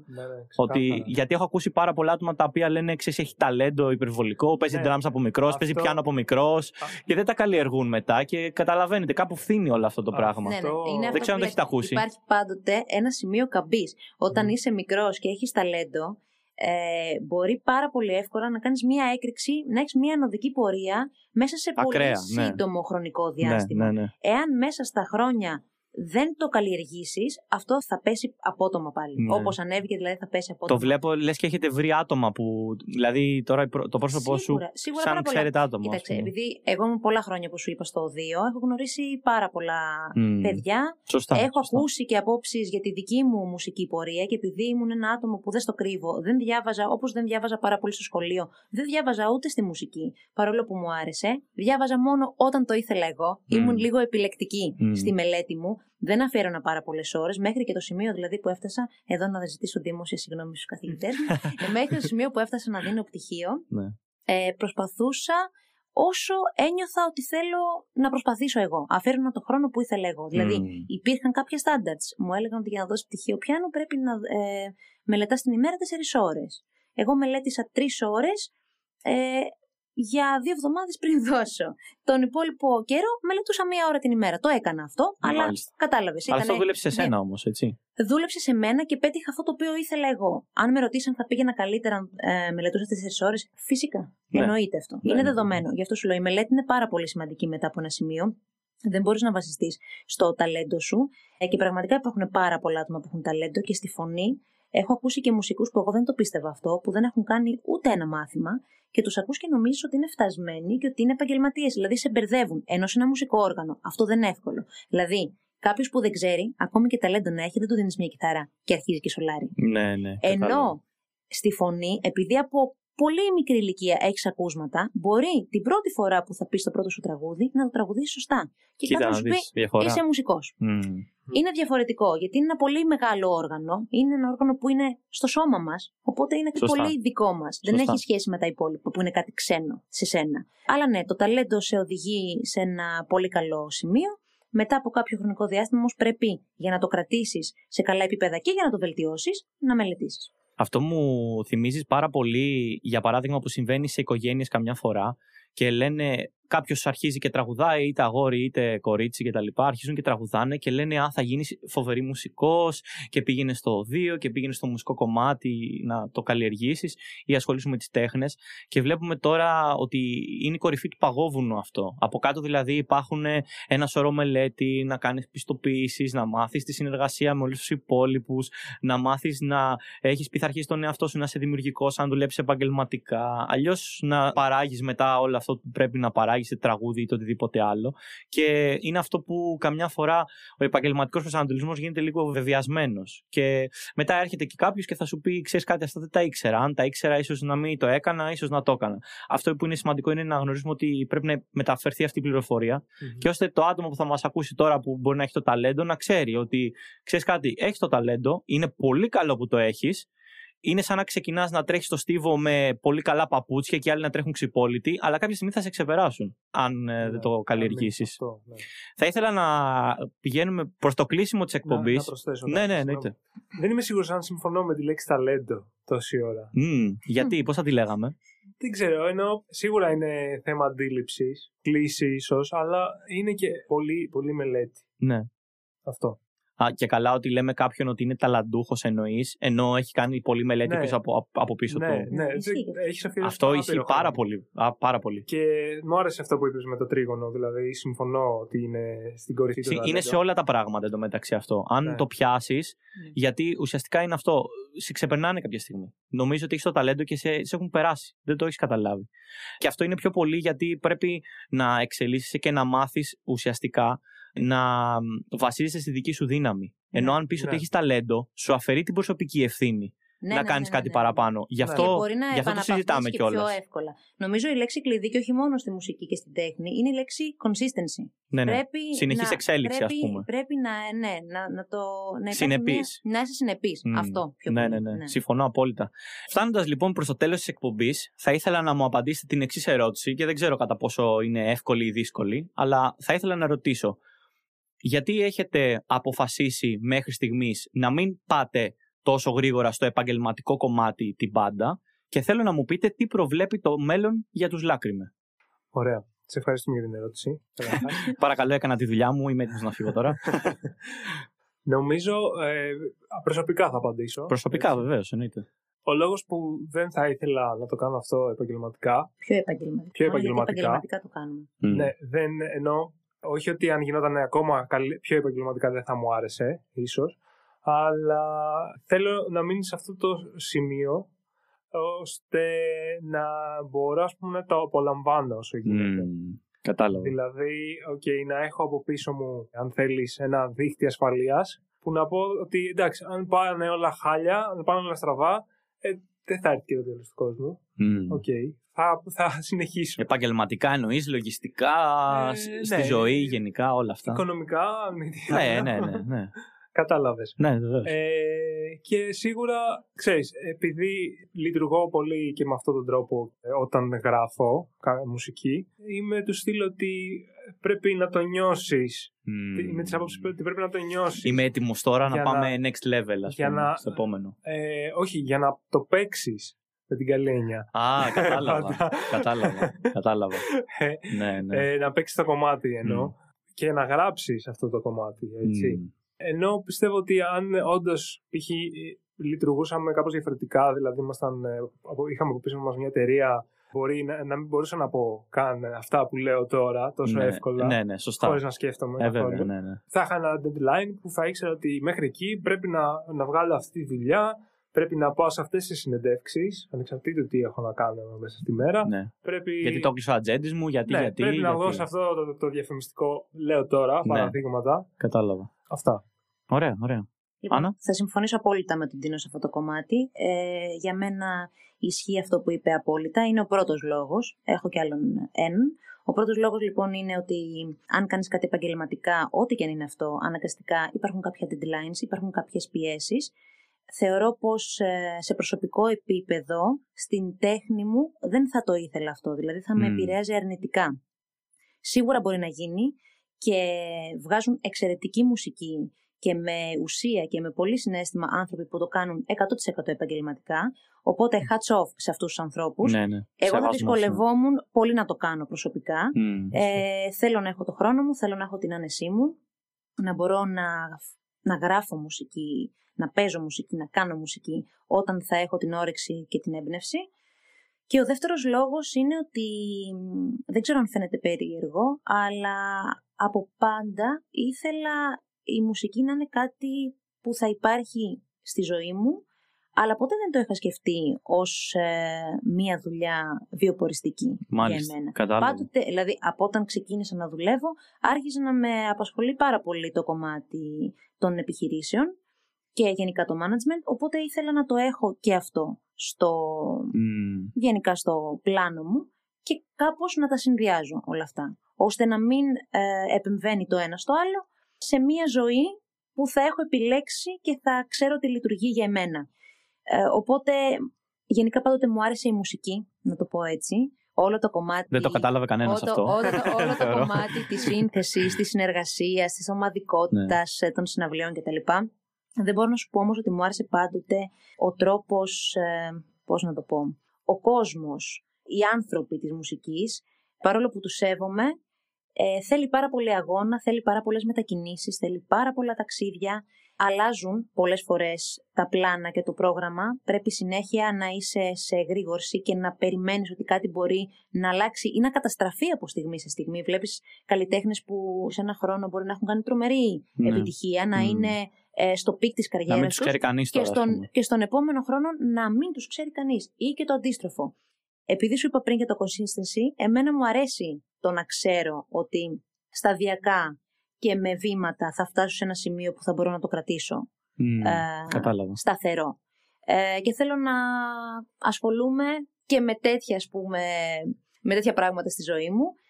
Όσον αφορά στους Lacrimae, να πω που δεν το είπα. Ναι, θέλω να απαντηθεί αυτό. Το επόμενο βήμα σίγουρα είναι που έχουμε ξεκινήσει ήδη να το κάνουμε, είναι πρόβες, γιατί θέλουμε να ξεκινήσουμε να κάνουμε lives. Έχουμε χάσει αρκετό χρόνο με όλη την κατάσταση αυτή που συμβαίνει και παγκοσμίως. Και στη χώρα μας νομίζω τα πράγματα είναι ή ακόμη δύσκολα με τα lives και τα μαγαζιά και τον κόσμο και τα πιστοποιητικά. Όλη αυτή την κατάσταση. Ναι. Όλη την κατάσταση. Οπότε σίγουρα πρόβες για lives, να παίξουμε τον νέο μας δίσκο, να τον προωθήσουμε, το Contradiction, και από εκεί και πέρα σύνθεση νέων κομματιών, τα οποία σιγά σιγά πάλι θα συγκεντρώνουμε για την επόμενη στοντιακή δουλειά μας. Έχεις να προσθέσεις κάτι, Μεσχέ? Εγώ είχα να προσθέσω στο προηγούμενο κομμάτι που έλεγε η Άννα, ότι ένας από τους λόγους ακόμα που δεν ήθελα να το κάνω αυτό ή δεν θέλω να το κάνω συνειδητά επαγγελματικά, είναι και αυτό το ρίσκο ή το άγχος, αν θες, που πρέπει να πάρεις. Πρέπει να αναλάβεις ρίσκο, παιδιά. Ναι. Αυτή είναι η αλήθεια. Ότι πρέπει να, αν το αποφασίσεις. Όποιος δουλεύει ελεύθερος επαγγελματίας πρέπει να αναλάβει το ρίσκο αυτό και αν του κάτσεις. Ναι, οπότε. Δυστυχώς ή ευτυχώς δεν είμαι έτοιμος για να το πάρω αυτό. Ναι. Είναι κατανοητό, είναι σεβαστό και εγώ γι' αυτό κάνω αυτή την ερώτηση. Γιατί μπορεί να έχει κάποιος στο μυαλό του ότι, για παράδειγμα, μου αρέσει η μουσική, πρέπει να το κάνω επαγγελματικά. Ενώ δεν ισχύει αυτό. Ναι. Δεν πρέπει να το κάνεις επαγγελματικά, εάν δεν το θέλεις, εάν δεν είσαι έτοιμος. Ναι. Και επίσης, αυτό που συζητάμε τώρα είναι και κάτι το οποίο μπορεί να αλλάξει στο μέλλον. Και σε αυτό το σημείο θα ήθελα να σας πω ότι με όλους τους καλεσμένους μας βάζουμε ένα ραντεβού. Από εδώ και πέρα είναι σήμερα 4 Δευτέρου. Θα ήθελα να βάλουμε ένα ραντεβού και με εσάς 4 Δευτέρου του επόμενου χρόνου, του 2023, να σας ξανακαλέσω, να ξαναμιλήσουμε, εάν θέλετε, και σε εκπομπή, ή να κάνουμε κάποιο update στο τι έχει γίνει στο επόμενο κομμάτι της μπάντας αλλά και τις ζωές που έχετε, και για να προωθήσουμε και λίγο το ότι η επαγγελματική εξέλιξη δεν είναι κάτι σταθερό. Mm-hmm. Είναι κάτι το οποίο μπορεί να αλλάξει, να υπάρχουν άλλες εξωτερικές μεταβολές του χρόνου, άλλες εσωτερικές μεταβολές του χρόνου και να θέλουμε να κάνουμε κάτι άλλο. Μπορεί του χρόνου να είστε περιοδεία και να μην μπορώ να σας βρω. Αυτό είναι καλό. Ήθελα να το πω και αυτό, ότι ίσως. Εγώ το κάνω με όλους τους καλεσμένους. Να προωθήσουμε τον δίσκο και κάνουμε και κάποια περιοδεία. Ναι, μπορεί να γίνει. Είναι πολύ εύκολο. Το θέλουμε. Ωραία. Θα ήθελα να μου πείτε σε αυτό το σημείο πού μπορούν να σας ακούσουν οι ακροατές για να μπορέσουμε να έρθουν σε επαφή αν θέλουν να ακούσουν τη μουσική σας. Παντού. Instagram. Ωραία. Κυρίως Instagram, Facebook για πιο άμεση επικοινωνία με μηνύματα. Όποιος θέλει να μας ρωτήσει. Μιλάνε και τα παιδιά, δεν κλείνονται πίσω από. Είναι άνθρωποι. Απαντάμε. Lacrimaeofficial. Είναι το account μας. Στο Instagram και στο Facebook. Από εκεί και πέρα και μέσω email, αν θέλει κάποιος να μας προσεγγίσει, στο lacrimaeofficial@gmail.com.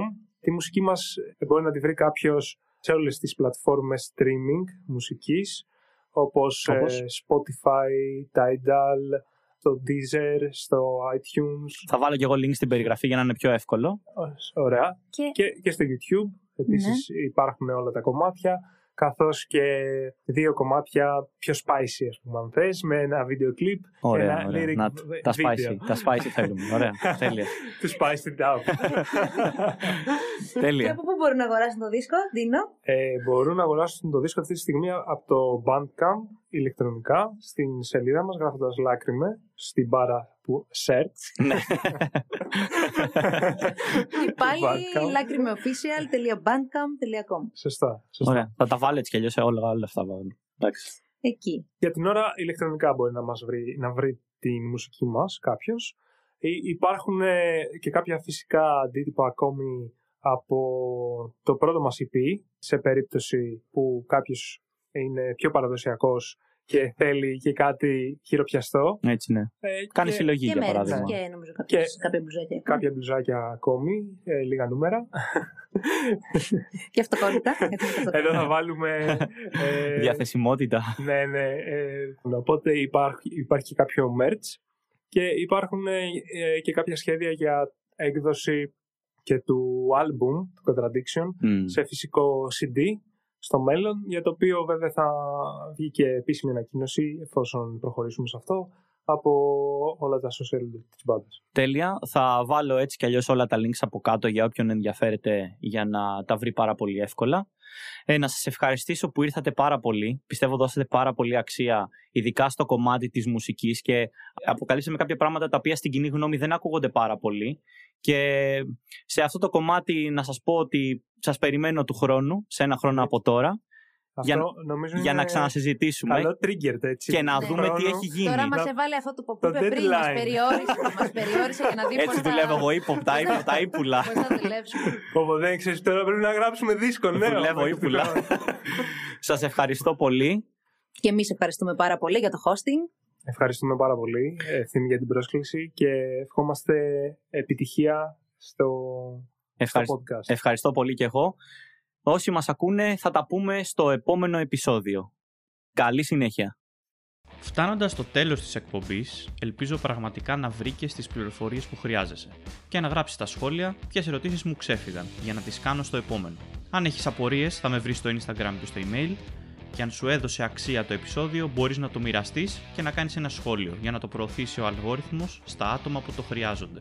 Αν θέλεις να με υποστηρίξεις μπορείς μέσω του Patreon, link στην περιγραφή, ώστε η εκπομπή να μαζέψει όλες τις επαγγελματικές ιστορίες. Μόλις άκουσες μία από αυτές, ποια θα είναι η δική σου? Σε περιμένω στην εκπομπή. Τα λέμε στο επόμενο.